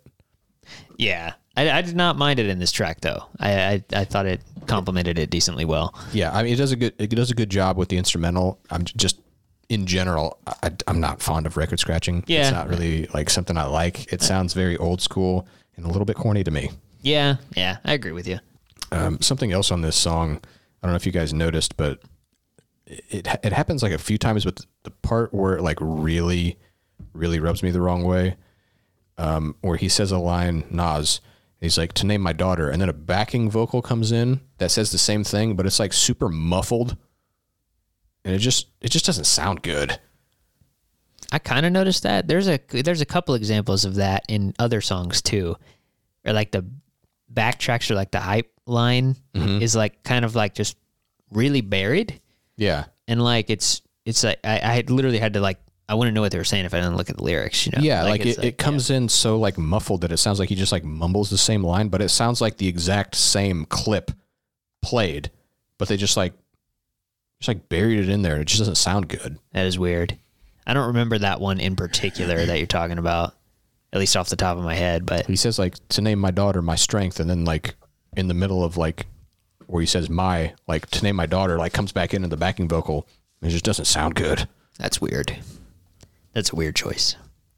Yeah, I, I thought it was it, it was an odd thing to do because like it, I'm pretty sure it does that throughout the track, like other times with the backing vocal thing, but that one to me just didn't sound good.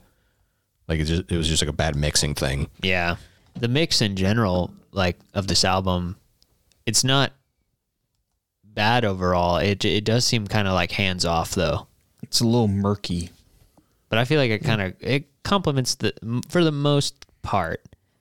The majority of the album, it kind of complements the uh, tone and the atmosphere that they're going Say it- for. it, it adds to the sleepy, dreamy.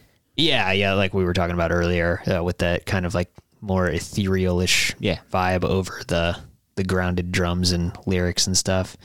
Um, but yeah, I, there there are moments where you're like, oh, like you know they they didn't mess with that too much in the mixing board, you know, like but yeah. But yeah, no, I I, I I get what you're saying though, because there's a couple examples of that, like even in later tracks too, where I'm just like, I noticed that particularly with like the hype backing track or something like that. It's just uh, yeah, weird choice, weird choice. Yeah. Um, the only other thing I have to say about this song, I, I don't really care for like the shout outs he does at the end. That just, Oh, I that mean, just seems yeah. like it's it's padding the runtime of the song. It's like I dude, I don't care. He does that in a few songs. Yeah, I know. I did, that's that's another like hip hop cliche thing. I don't like it. It just it just sounds so like. If you give them a shout out, maybe you'll get one in theirs. I'm saying it's not. I mean, yeah, I guess, but what the fuck does that have to do with me as a listener? Like, I don't care. this is way before hashtags, kids. True, but uh, They were called sharps. They were pound. It was a pound. Sharps. Who called it that? Musicians. Not to be hoity-toity, but I did actually call them sharps. Like for a long time, I didn't know they were called pounds. Yeah, I guess you played the big bass The big old bass, on the paper, on the paper notes. music on paper. You can write I gotta, music. I gotta listen to that That's how Beethoven did it. shit. it was pretty good. Yeah. It wasn't bad. Ugh. So, anything more about uh, "World Is Yours"? Nope. All right, uh, we can move on to halftime. Um, so as I said before, he had released this one as a single like in '92 or something like that. Yeah. '92. So a good while before this album came out. And I'll say I don't mind this song, but I don't really have much to say about it other than like it does feel noticeably older than everything else on the album. It's not really like about much.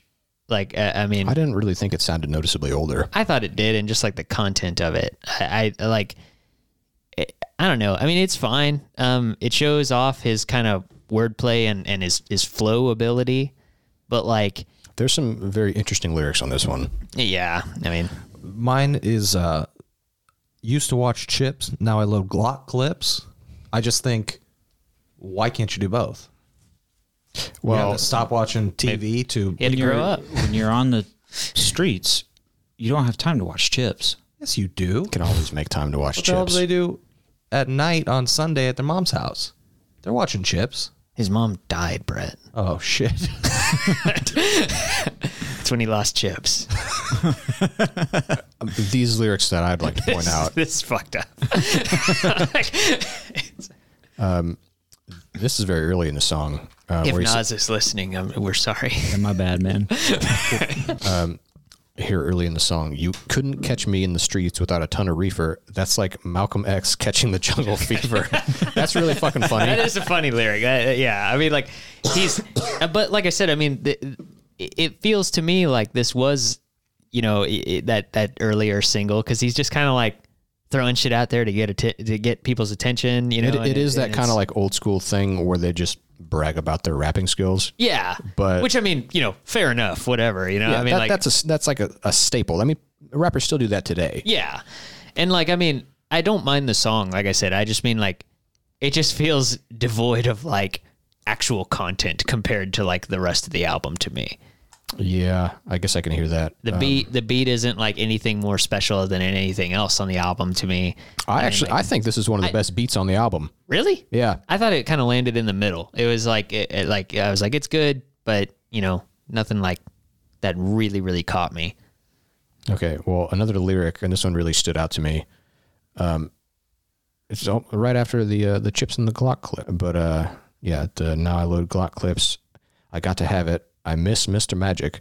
Versatile. My style switches like, but not a bisexual. I'm an intellectual. Going on with your why can't you load Glock, Glock clips and watch chips at the same time? Why can't a bisexual be an intellectual? I don't understand that lyric. It's a Back in the weird. day, people were anti homosexuality. No, that that's Especially- that's still a huge problem in Black America. I know. I was kidding. I was- Okay, That was that was more facetiousness. okay. Well, I, I don't understand what that lyric means. My style switches like, what does that mean? He's im- he's implying that us- like there are- people switch their sexualities. Like No. he's saying that it's like a choice. But he said, but not bisexual. So it's not switching. Uh, The first time I heard it, my brain thought that was a weird choice. I don't. I don't know what he's trying to say. no, that, that makes more sense because he says switching styles, but not a bisexual. I'm an intellectual. He's got to be talking about his like rap styles. Uh, yeah, I guess. yeah, I think so.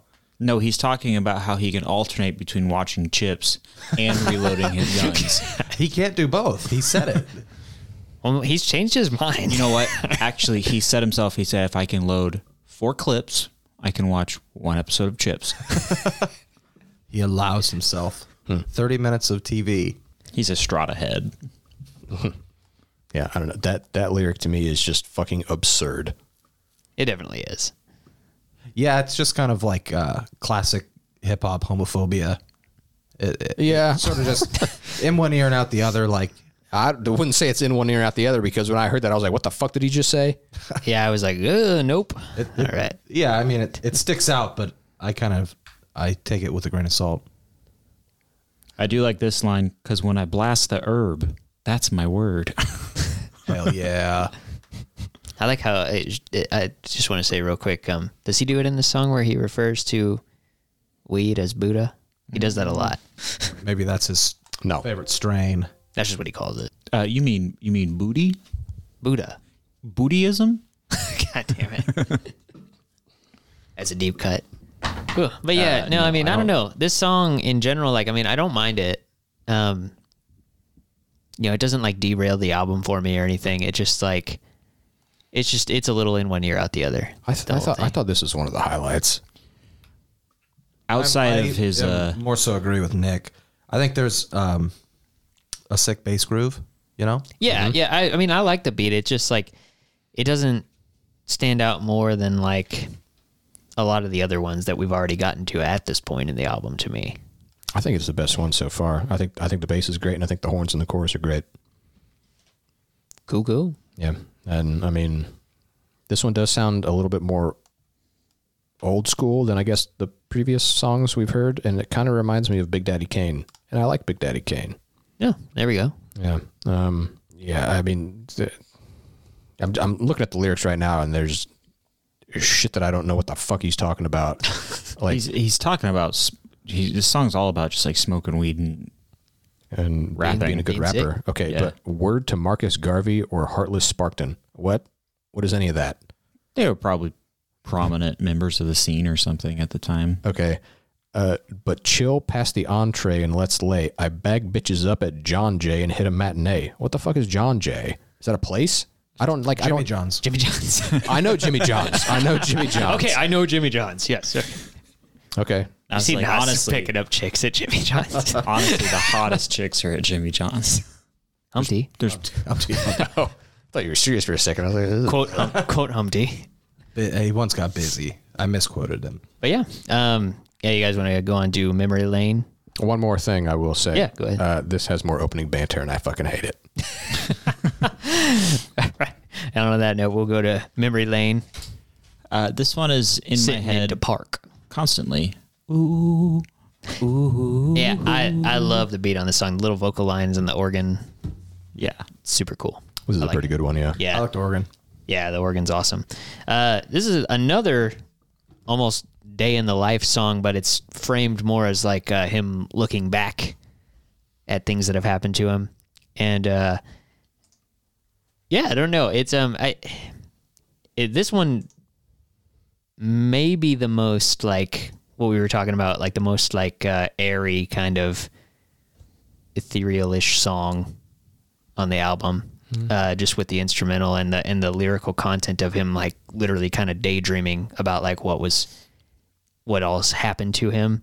Um, I do think it's cool. Like I mean, like um, he he almost uh, he almost frames like all these events like it's like a like a sermon and he's like putting all the memory stuff to rest and like kind of like moving on and whatever else and uh, it's about like growing up fast and shit like that and uh, I don't know. It, it it it resonates really well for what he's trying to do. this is this is like the defining song of Uh, Really? the album for me. Um, it's this is this is what I wanted the whole thing to sound like. Hmm. Is this just very you know? It's got that like that love, like you said, it's kind of ethereal. Uh, it's like looping. It's kind of hypnotic, and he's just you know just talking the whole time. Yeah. I just I really really like this song. It's great. Yeah, it's one of the highlights for me. It's that's probably one of. The, I don't really have a, a top track on this one because there's a lot. There's like three or four of them that I kind of like about the same, but this one was frequently in the number one spot for me. Like as as looking or as listening to it, um, it's uh it's up there for sure. I, I mean, I think it's a quality song. I can I can definitely see why you would say that. It's I have a favorite song, and it's like by far my favorite song.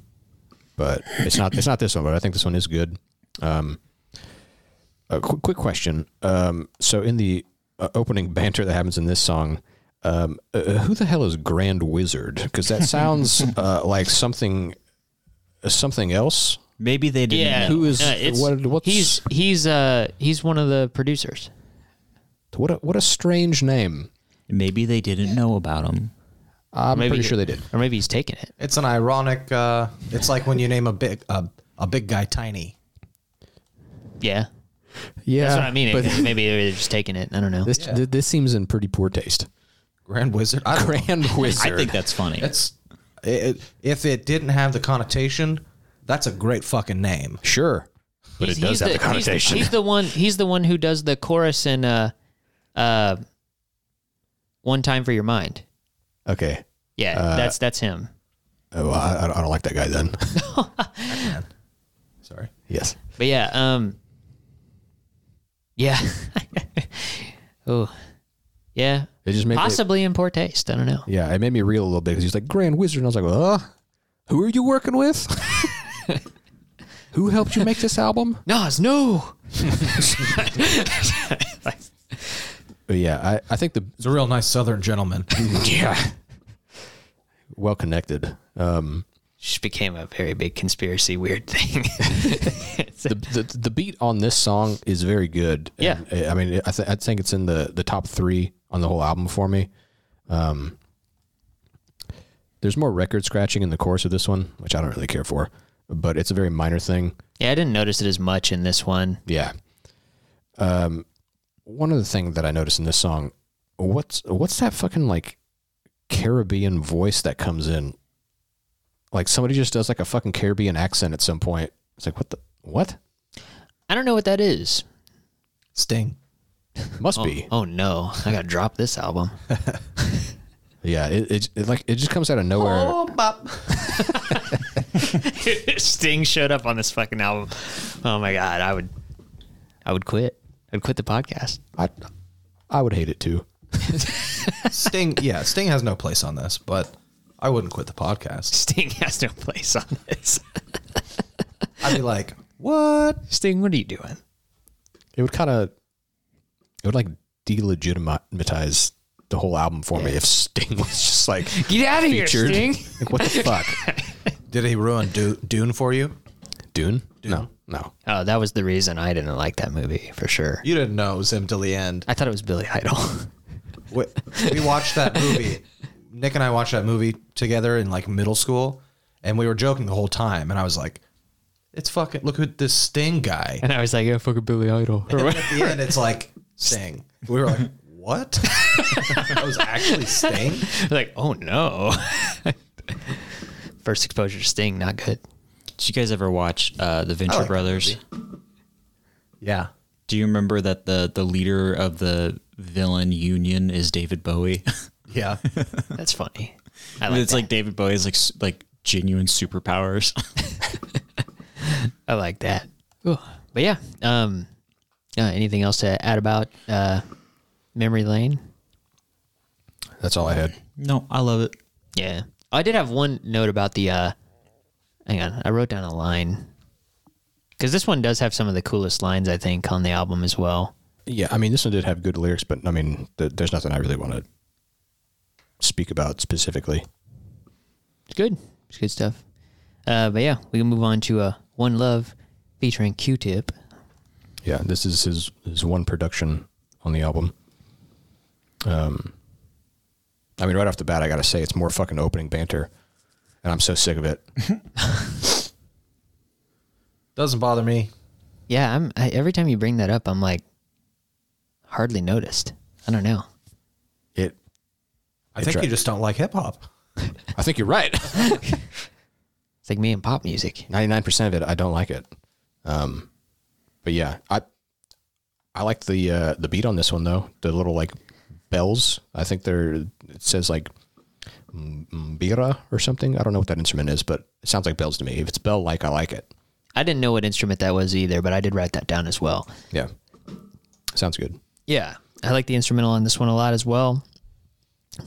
Inconsistent with the rest of the album. Um, but uh, yeah, no, I like the uh, structure and idea of the song, even though it's it's not incredibly inventive. Um, but uh, you know, the idea of him writing letters to friends he has like in jail, like that's a that's an that's a cool idea, and it's it's structured in a way that, I mean, I've heard other hip hop songs do that, you know, but like uh, this is definitely one of the better examples of that. I feel um, he. Uh, you know, I mean, as we've said about the previous tracks, I mean, he just has a he has a great flow, and uh, it just really works in that idea of like you know him like telling someone about like what's going on, like you know while they're not there. This uh, that's interesting. Like I didn't catch that. That's what the story or or whatever. Well, The, it's yeah, it's like the first verse and first and second verses are two different people like who are, you know, locked up and then the third one is about him like kind of giving advice to like a young kid who like admires him.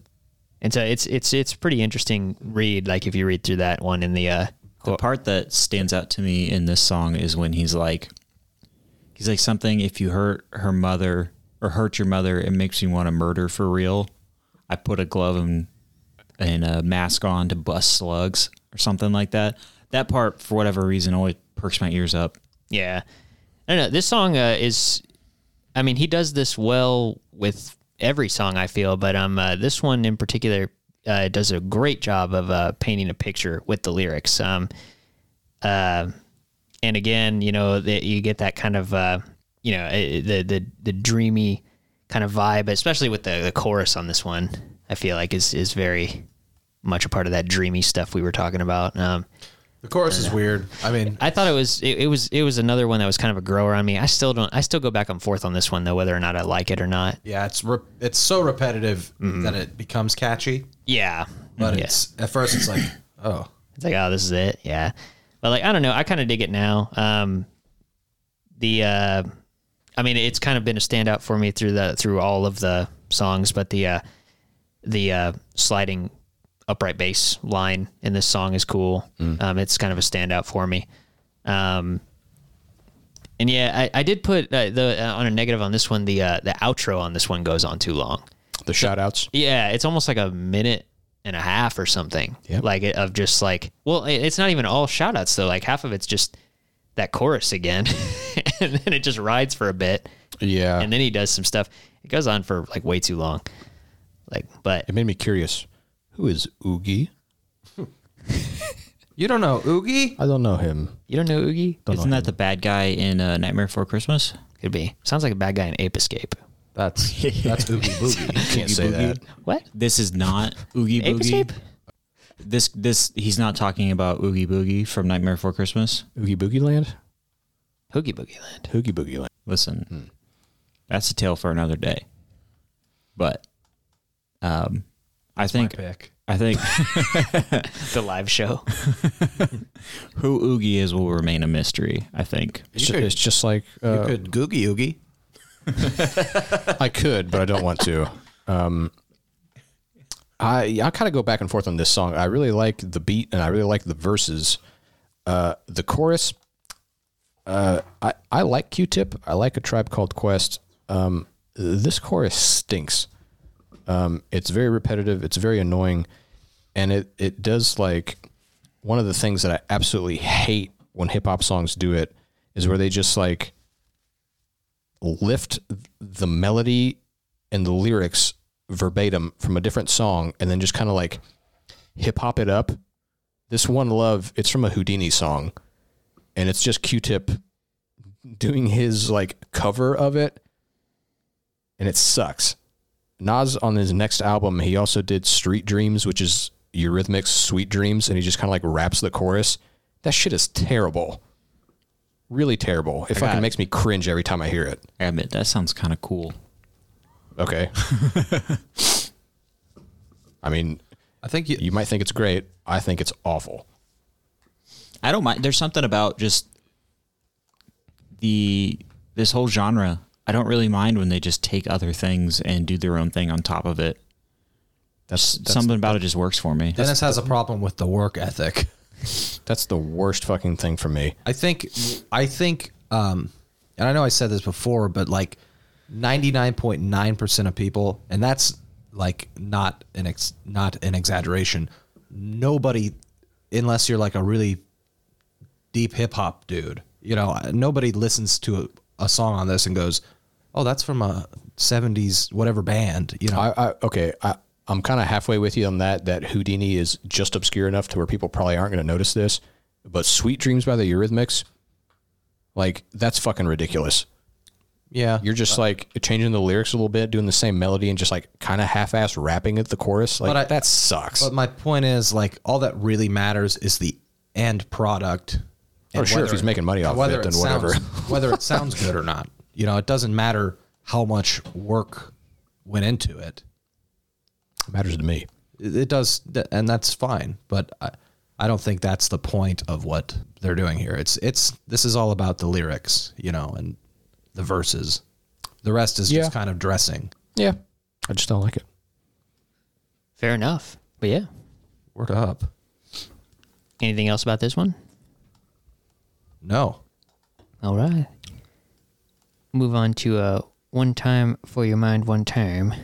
this is my favorite one. Really? This is the worst fucking song on Really? the album.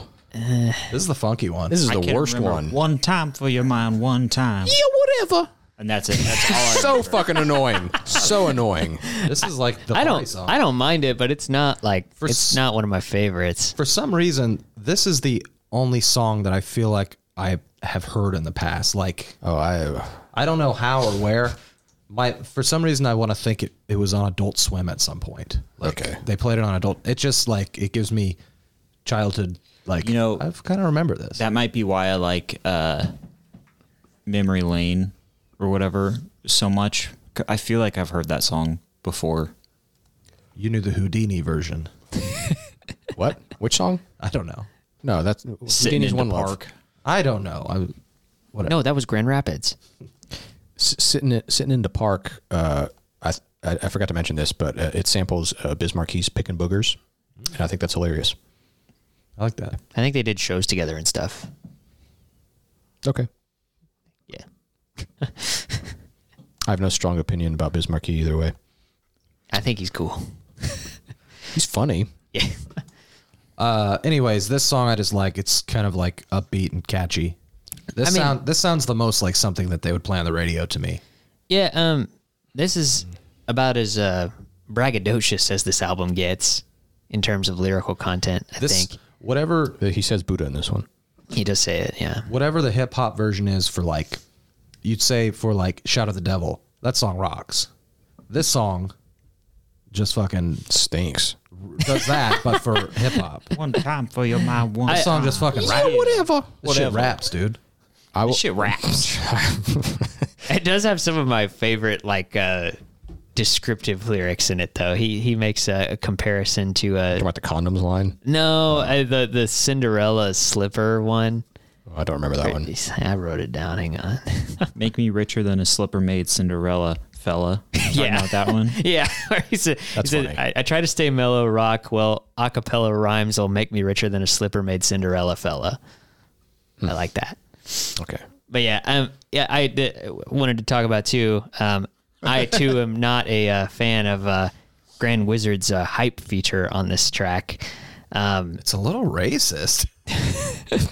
I like when he, I, I like his, uh, he does a little hype thing be, right before the second verse where they're like kind of talking back and forth. But he, he has that one little line where he says like, uh, he's like, that was all fine or something. He's like, but kick it for them gangsters, man. Fuck all that or something. Like he Yeah, I says don't. something. I don't like that. I like that uh, where where like when it clicks into the next verse. I like that, but Oh, the I- next verse is th- that starts off terrible.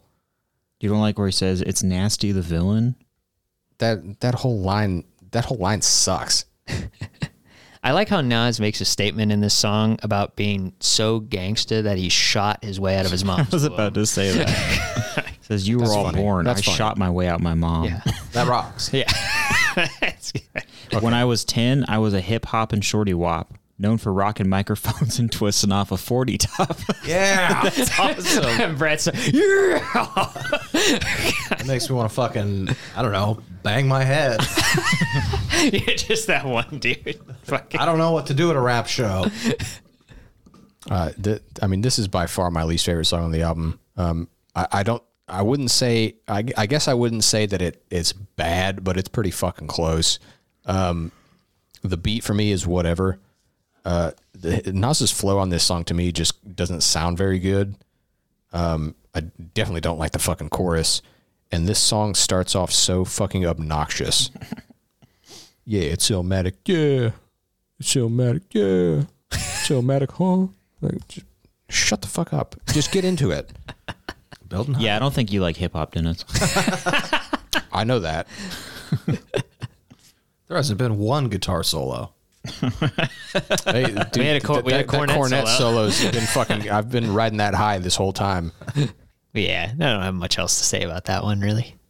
Yeah, I mean, like it has good lyrics, I, but I mean, so does every other fucking song. I mean, it's just kind of this is the least good one. This one is not more of the same. Like a lot of these are j- kind of like um, Okay, but melancholy, and this one is not. This one, it breaks the pace up, and I like that. I don't think it does it in a good way. I think it's a I- step back. I I think it's a very good way. Agree to disagree? Different No. opinions. No. Disagree. to disagree. I don't even know what that means. Ugh, you guys want to talk about represent? I would love to. Uh, this is another one. Don't remember it. This one Really? This is this is where like the fucking energy kind of comes up. Yeah, I uh, I I like this one. It's um, the, the beat is similar. I I can I cannot help but think of this one fucking thing though. Every time I hear it, I like the beat. It's you know fits within the context of the rest of the album of what we heard so far. It's kind of eerie, you know, creeping, a little weird, but those fucking what's that? The I I could sing the melody. It's a da na na na na Boom, na boom, na boom, na. boom, boom. That's Thief of Baghdad. Okay, dude, that shit reminds me of Harry Potter. Yeah, I can hear like that. It's it's like it's it's fucking it's fucking Harry Potter. That eh, yeah, it's, it, it's spooky. It's spooky, but I feel like the energy of this song goes up, and I think the album really fucking needed it because it's kind of been a snooze fest I, I like the That uh, was one time for your mind a snooze a snoozer. uh, because it sucks. That's the opposite of a snoozer, though. You could say you don't like it. It's annoying. annoying. How do you? yeah whatever. All right. Yeah, I don't know. I um uh, this song, I think this is why I didn't say that New York State of Mind was the the hardest song on the album. I think that this one kind of takes that place. This one's the darkest sounding. It's spooky. Or Yeah. Harry, you know, it's, Well- it's Hogwartsy. Well, and just, and just lyrically, like it's it's really interesting. He's talking about um, how you know it, it's on the surface, it's kind of just about growing up, like in the projects and doing you know fucked up shit. Even from when he was like a kid, he's talking about like robbing candy stores and stuff. But like, but it, it's uh, the underlying thing that I feel like the point he's trying to get across is how like he's ta- he's comparing that to how he his mental state while he's like going into like the rap world and like how that cycle of like you know doing things in that way is hard to break like it, it- i don't know that's an interesting Trying to go legit. it- yeah, yeah. Like I mean, like, and it, it's not even like he really contemplates like that he wants to go legit. It, it, but it doesn't say like, oh, I'm gonna like fuck shit up in this or whatever. It's more just like talking about his environment and how it got him to where he's at. And like, uh, yeah, I don't know. It's it's an it's another really really interesting one um, in terms of the lyrics and uh, just gives you some insight into like his mentality. Um, I also really like how the beat changes up in the chorus, like when they go into that the, the gang vocal thing too. And uh, I don't know, yeah, this is one of my favorites. You like? Okay, so you like the gang vocal? I do, yeah. I, uh, other than this song, also having fucking banter that I don't like. Um, the chorus to me is really fucking funny. Like it kind of ups the energy, but there's like one uh, hype man like in the background where he just goes, "Beep burger." I was like, "What? What is that? Fucking Carlos Mencia? Like, wh- what the fuck was that?" Like, it's just fucking hilarious. Little do you know that's actually Carlos Mencia's like origin story. Yeah, Carlos Mencia is the real one. He's like, I. He's like, listen, guys, I did DDD on Nas. On Oh, Nas's classic album Illmatic. This one, this one's also. I, I will say this is my second least favorite song on the album after "One Time for Your Mind," because some of it just kind of doesn't work for me, or I'm just clueless of what the fuck he's talking about. The word would be hype, right? Not Yeah. this rocks. It's hype. Yeah, Yeah. Okay. Sure. Or ill. yeah. Ill. It's the supreme ill. It's the most ill. All right. Um, it's the last verse. Um, I'll just skip skip a line because it's irrelevant. But before the BDP conflict with MC Shan, I have no idea what he's talking about. Around the time when Shantae dissed the real Roxanne again, no fucking idea what he's talking How about. he's talking about when the Blue Putty Boys. Um, The BDP thing where Scott LaRock was shot. Is that what does that have to do with MC Sh- MC Shan? Like I don't see Shan. I don't know. I don't know anything about that. I know s- like Scott LaRock died, but Open your mind. Read a book. I'm I'm not. I, I don't care to. I don't care to look into this stuff. Well, then, then you'll why do you never bring know. it up? That it bothers you. I don't know what the fuck he's talking about. He's talking about. I don't listen. shit. I don't listen to music and then hear lyrics that I need to fucking uh, do research on. Like Shit that that, It's shit sucks. that he cares about. I don't think it. but I don't care about it. Then why why does it bother you that you don't know what he's talking about? because it I get zero enjoyment out of that. Just confused. For for people that do know what that means, they go, "Oh yeah." Okay, And but they I'm like not one of those people, Then and this is my opinion. that, that's fine. I can't. I mean, I can't play devil's advocate and just assume that this is great because somebody knows what he's talking about, but not me. Like, I don't think it's great. I just assume he's talking about something that I don't know about. yeah, uh, okay. but it doesn't it it it really does not like I looked it up. No, it- it- spill the beans, Nick. Spill the beans. four different perspectives. I don't remember on this one in particular. I didn't. I didn't write it down, but I mean, most of the stuff I didn't understand. I just looked it up. I didn't care enough to. There's too many things. I, I I'm- did. I'm, not going to spend an entire afternoon looking up the I think- references I don't understand. I think if you don't understand it, that's your problem and not his. Uh, I think it. I mean, that's a problem with music that it's not relatable. I- I don't I don't I'm not sure he's trying to make like pop music. I don't It, think, d- d- does pop music's not the only kind of music that's relatable. I mean, why would I listen to music that I don't relate to I at think- all? I, I I mean I don't think you can say that Nas Illmatic is not relatable to a lot of people, just not Dennis. yeah, not Dennis and a whole lot of other people. Okay, uh, I mean Do you relate to this? no, but I think it's a good song. Okay. I don't know what the stuff means, but I'm not going to go. What is he saying? That's why would I have to fucking research it? I, I don't- it's It's a s- solid impression of me. That's exactly what I sound like. is what you sound like. I I I mean I think you're uh, nitpicking really really deep about one line that you don't get. I'm not nitpicking really deep. It's rap music. It's very lyrical. I mean, I don't have anything to really grasp onto other than the lyrics. If I don't understand a part, I'd look at the next part. I I, Just skip it, huh? I don't think you have to understand everything he's saying to say I like the lyrics. But I, I mean, I don't understand around half of the references he's making, and I mean that's that's kind of a problem. Oh, I mean, th- mu- music should be you know generally relatable, and this is only relatable to a certain certain group of people. I mean, I'm not from New York. I didn't grow up black. I don't know what the hell he's talking about with all these references. I guess the, I just don't listen to it. I guess uh, well, I kind of couldn't avoid that. Th- this is one I, I 100% do disagree with you on in that lyrics have to be fully relatable and understandable by everybody. That just seems so limiting. And like, There, I mean, there's plenty of music I listen to where they'll say something that no, that's not really for me. But this is a big portion of this album. I don't know what he's talking about. I don't relate to it. I don't, it's just- don't really it's- care it's- about it. It's to put you in a different mindset and to uh, expand. If you don't know what it means and you're interested in learning, then you would look it up.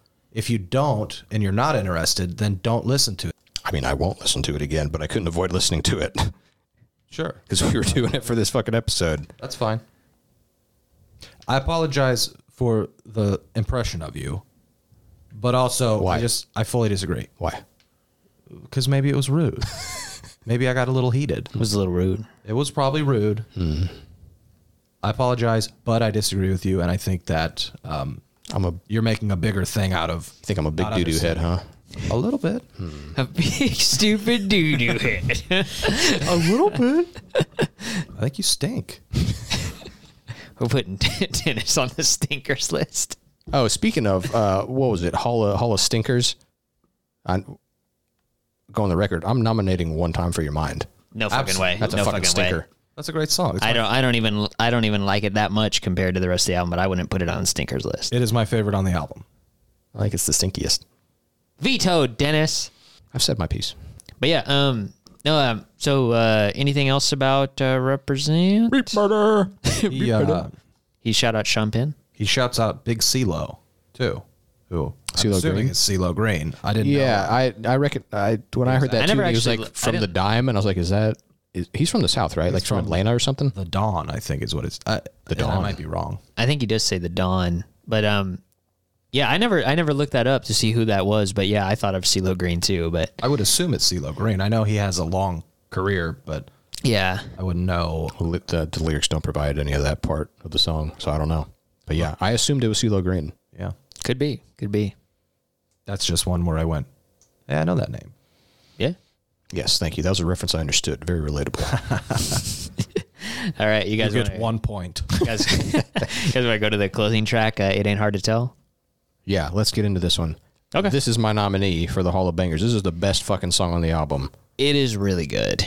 Um, It's perfect for a hip hop song. I, don't have, I don't have a fucking bad thing to say about it. damn that's i mean it is different in the sense that it's i don't know it that it's hard to describe because it fits on the album really perfectly i feel but it's also like it is different like just the way he approaches the lyrics and there's not even really like a chorus like you know it's just kind of like I don't know. It, it's I, I do really like this. Um, uh, he he kind of just goes off in lyrics at the end of this, um, Mm-hmm. and in in a really good way. Um, I, I don't know. Um, uh, This yeah, one, this one, uh, vocally and lyrically reminded me of Rakim, and that's probably my favorite rapper. I think he he gets that comparison a lot. Like uh, at least like uh, uh, people would were calling him that before he even released this record. They were like comparing him to Rakim a lot. Kind of chill, smart guy. Yeah, which I, I mean I totally see. Um, uh, I, I will say there's there's a lot of lines in this one that really grab me. There's one that he says. It's it's like the end of a stanza where he says, um, "Not stories by Aesop," and I was like, "Is he talking about like the fairy tales?" You know, like and so I I like looked that up. That is what he's referencing, and I think that that's so that like one line in itself is is interesting because it's like oh he's talking about like how the lessons he instills don't have like such a simple moral like you know answer and like it's like it's a there's so much shit like that on this song that you can just like go super deep on and it's all like I think um, you know eh, we talked about before like how his flow is really good, but sometimes uh, he he lingers more on like a stream of conscious type thing where like you know he can say like a couple things about something and then he moves on to something else, you know, and like it's all like tangentially related, but it's not like you know one specific thing. This one I feel like is is super super well thought out like the entire time, um, like very on purpose. There's actually a really great video of him from like just a couple years ago sitting down with a Harvard professor, analyze like a Harvard professor of poetry, and they're just talking about lines in this song and like and it's like him and an old white lady just talking about shit. And like and it's but it's really good. Like and I mean like and they and they get they they, they bounce off each other like like the points of like what he means and like and she's like, "Well, you know, eh, were you talking about this?" and he's like, "Yeah, that, no, that's it." You know, and like it's it's really interesting. Um Question: yeah. Did he give her an N word pass? It never came up. not, not in the video. but uh but yeah, no, um damn dude. Yeah, I guess the more that I think about it, this one does hit the hardest, I think, lyrically. Uh I would yeah. Shit, I would call it a banger. I um, I wouldn't say. I think it's a good song. I'm not gonna put it in banger territory. Fuck you. I, I would. My vote for banger is uh, Memory Lane, sitting in the park. See, that's the other one that I would put up there. That or or New York State of Mind. All three of those I would call bangers. Uh, that's hard. I would call this one a banger though. I didn't really think about that beforehand, but like I did have a lot of notes on like just how much I liked the lyrics and stuff. You know, like it, uh, This this is the best beat on the album. The too, beat's for really me. good, The yeah. the two fucking Michael Jackson samples and the oh, those are Michael Jackson samples. yeah from Human Nature and the, the vocal part where he goes da da da da, but they fucking manipulate it to where it sounds very choral, like it's a fucking keyboard going. Yeah. sounds fucking perfect. And then there's some saxophone from a Cool and the Gang song. It is really good. I like that song a lot. I too enjoy the song. Fuck you. it's a banger, and you know it. So go on, Dennison, Nick's private banger list. Yeah, That's not a thing.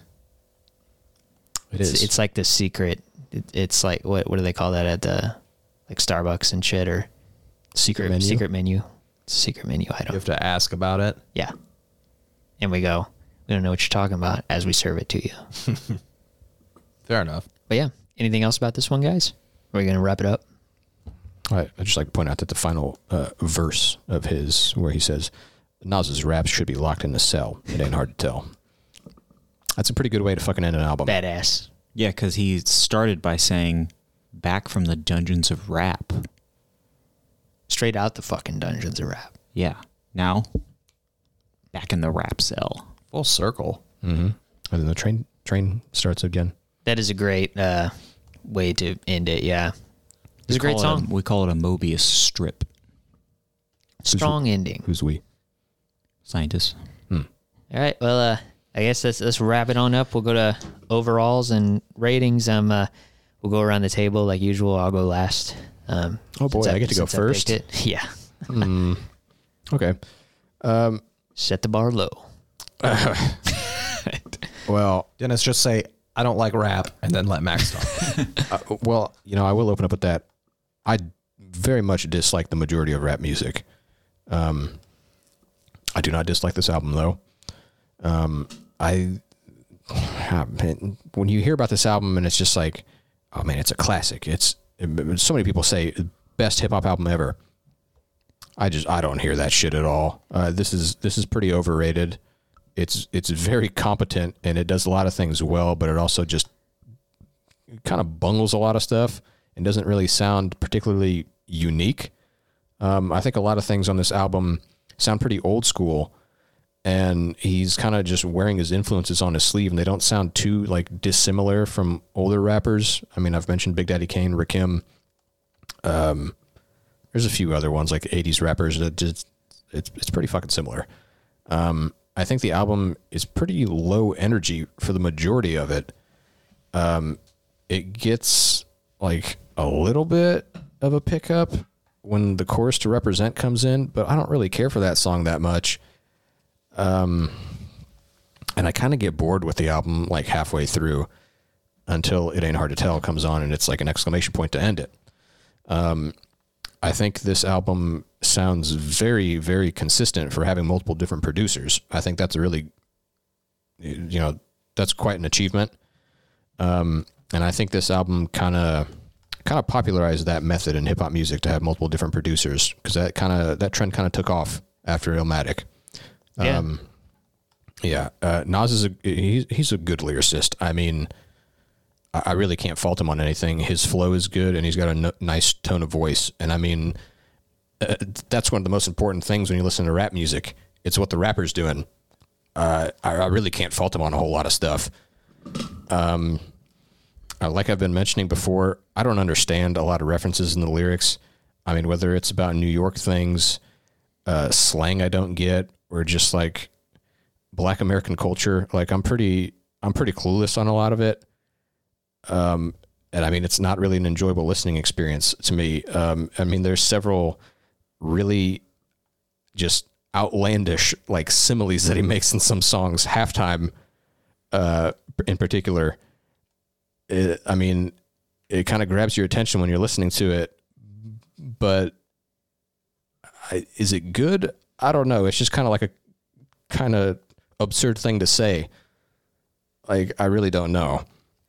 Um, I'm not really a big fan of sampling. Um, it just kind of comes off as a novelty to me, and it's kind of just a mashup of stuff Um, and the way they do it on this album, the majority of it, it just comes off pretty repetitive. I mean, it's the same beat looped over and over again, with very little variation. And when it comes in, it's just kind of like usually an instrument will drop out and then come back in, or there's some record scratching, and it's like that's uh, not really good enough for me. Um, I mean, I don't dislike it and I kind of just give it like a, a soft pass. So I rated it a 65. Fair enough. nice. Yeah. Max. Um, I liked this quite a bit. Uh, it didn't it didn't stand out to me as much as I hoped it would, or as much as I expected it to. Really, um, a lot of it was kind of in one ear out the other. Just lots of it, it, I think that may be because of the the scratchy, sleepy jazz atmosphere of it, which I like a lot. I like it while it's playing. Um, I just have a lot of trouble remembering it um, after it's done. But You, you like jazz, though, don't you? yeah, You like at least a little bit of jazz. You've talked to me about Herbie Hancock. I love Herbie Hancock. Okay. So i- is the issue like the fact that they're just looping the jazz sample over and over again? When you listen to jazz, I mean, it's the variety and just like the. You know, Jazz- they're improvising. I mean, they, you, Saying they don't do the jazz same is- thing. Just saying jazz is like kind of broad, like I think I think I they like do improvise a lot. Well, good jazz. Yeah, I- I I, know mean, what you and that's that's missing from this because it's jazzy. yeah. I think I like when they take the cool bits and bobs from jazz songs and fiddle faddle with them and do something different. fiddle battle. I think that's what I like more than straight up listening to jazz. Um, but yeah, I I liked this. Um, I don't. Again, I I've been kind of quiet this episode. I don't just don't have a lot to say about it. Um, it's something I can see myself listening to again. Um, particularly, like I said, uh, uh, Memory Lane. Um, I really really liked that song a lot. Um, yeah, just don't have a lot to say. Overall, I give this album a 70. Very cool. Nice, cool score. Thank you. Brett. So I, uh, I think like technically in every way, this album is very, very good, and it's very listenable, and uh, I can see how it's like a pillar in the genre. Um, and like Dennis was saying, it sounds like a lot of stuff that came before it, but I also think it has its own soul and vibe. Like I think it's a lot darker than Rakim, Eric B. and Rakim, or you know whatever BDP or whatever it's sounding like. Um, so I think, like I said, when I saw what year it was from, I went, "Oh, it seems early to me, just to my ears." Not that I'm super well educated in hip hop, but um, uh, so but but a lot of it um, does kind of uh, go. I, I kind of got fatigued after a few songs, kind of same as Dennis and Max. Um, and it's not like I don't enjoy the vibe, like the dark kind of cool grooves, but it's a lot more. Um, I guess it it requires a lot more cognitive like effort to listen and hear what he's actually saying, and to stick with it. And I think the kind of hip hop that I like is the more I I would tend to gravitate to more like bombastic or funky or like I don't know hardcore shit I suppose. Um, but that's not to say that this is bad or unoriginal. Um, I think it's really good, and I I listened to it a bunch of times and I never had a problem. Um, so I give it I give it a seventy nine. Cool, cool. Take us home, Nick. Yeah. To all of your points, I kind of feel the opposite. um, I uh, really enjoy the fact that the music is not as bombastic and it's more chill and kind of non attention grabbing in a way that it makes you, or at least made me, focus on him as an MC and what he's saying and kind of what you were saying, Brett, where, uh, you know, it requires a lot of attention to detail. This shit fell right up my alley. Like, I mean, like I, I went deep into it, you know, and, uh, really appreciate it, you know, and, um, I really, uh, I don't know the tone of that, like just being like kind of like this, like somewhat eerie, laid back, jazzy thing with like a lot of, uh, soul and, and story just resonated with me really well. Um, I don't know uh, how to d- describe it because, like, I mean, like, I like some more bombastic hip hop or even some more just like obnoxious hip hop, you know, like every now and then. Um, but this shit is like, it- it- like I mean, I've heard stuff kind of like this before, but like this is like right up my alley for stuff that I would like in my personal time in terms of if I was going to listen to hip hop. Um, just the atmosphere, and uh, it ain't hard to tell why this album was so influential to me. Whoa! Um, but um, I I said it about a, a, a ton of the songs, but you know, uh, lyrically and and the atmosphere, it puts you right where Nas like wants you to be, gets you gripped into his story. Um, I, I I agree with Dennis too in the fact that like. Uh, it's it's kind of incredible how many producers were on this album and how much how well it flows together. Um, that's quite the accomplishment, I think. Uh, just that they were all on the same wavelength with like I guess like or with Nas, I guess with what he wanted to do with this album. Nas was like, all right, it's a little spooky.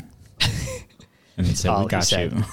I, I think We the got it. the only like real misstep for me, and I, I I hesitate to even call it like a full blown misstep, but it's uh it's just it just halftime doesn't really work for me a lot of the time, a lot of the time, and uh, but yeah, it, it just doesn't give me as much to uh, chew on as the rest of the album. Um, you know, I I guess i- if I, if I had to fault it for anything like super specific, I would say that you know you you could argue that it's not very diverse, but it doesn't overstay its welcome to me and i never like had a hard time getting through it not even once you know um so i don't know i gave it an 81 i really like this um this was kind of you know in, in my in my venturing into hip hop more um i feel like i'm i'm at the point where i'm starting to get more specific with what i like you know and and uh this is definitely the direction i want to go but I'm also hesitant because I've heard other stuff that you know is kind of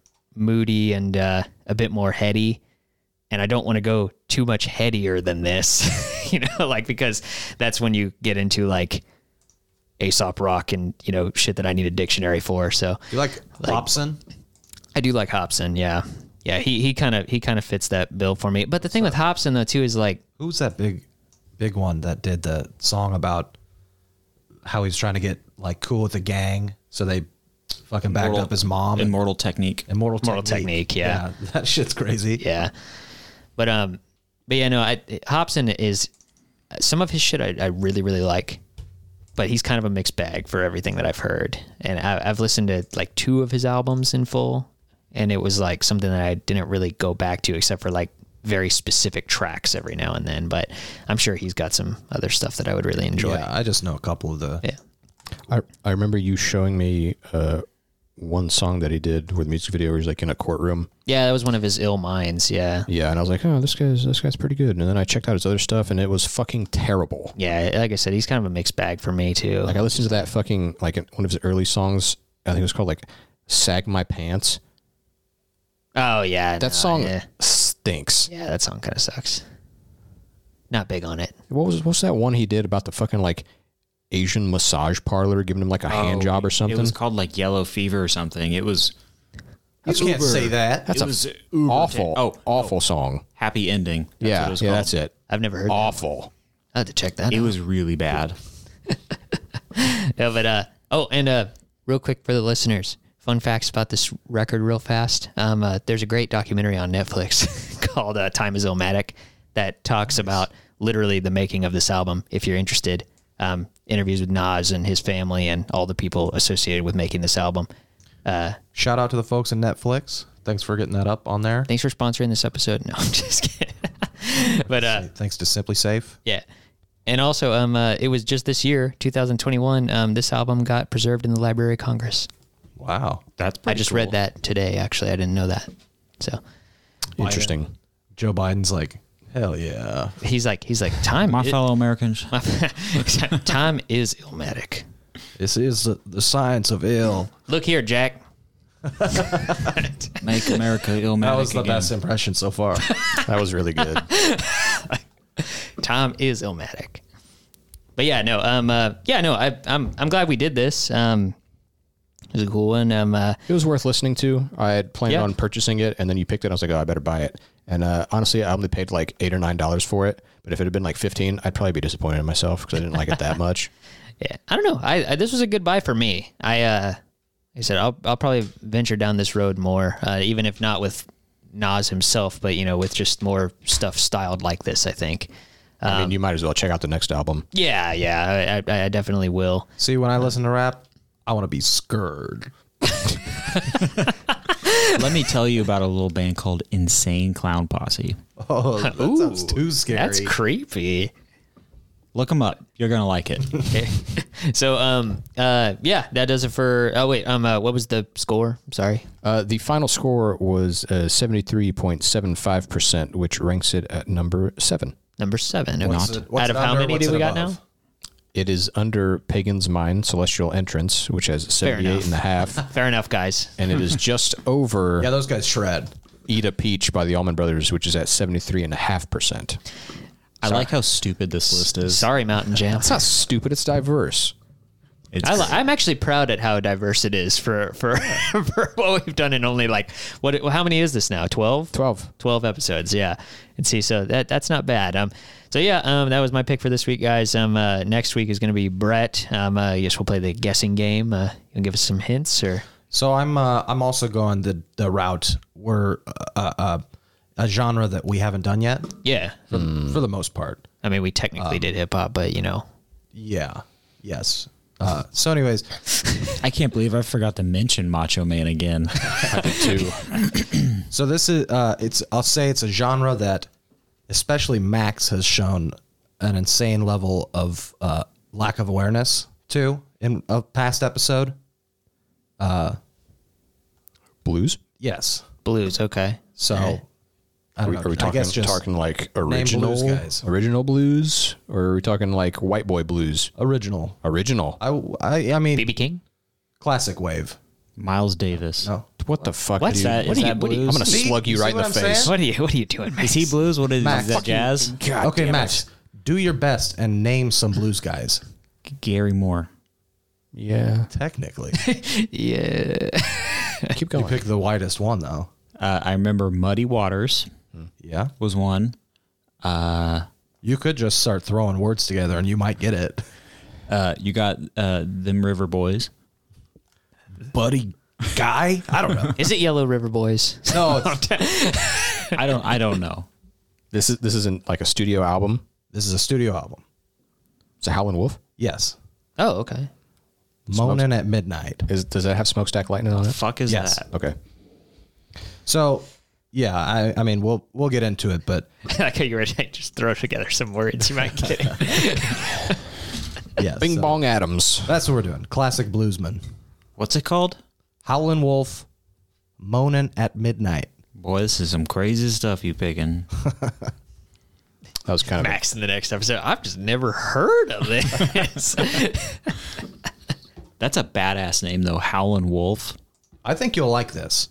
It's like Is it spooky? Original darkness. fucking get into here like the next episode, and Max is like his encyclopedic knowledge of fucking blues and shit. I just bought a tiny acoustic guitar, three strings missing. Made, made a deal with the devil by the railroad.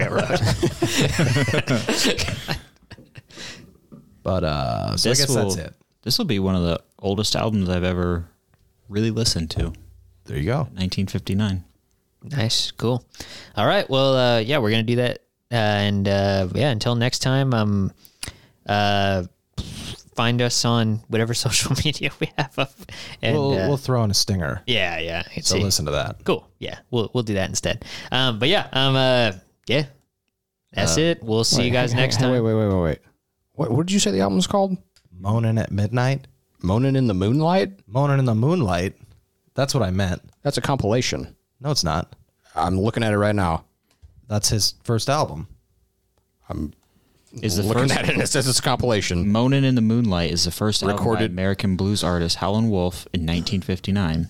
I'm looking at it right now. It says compilation recorded 1951 to 1959. That's what albums were then. They were a bunch of tracks they put together.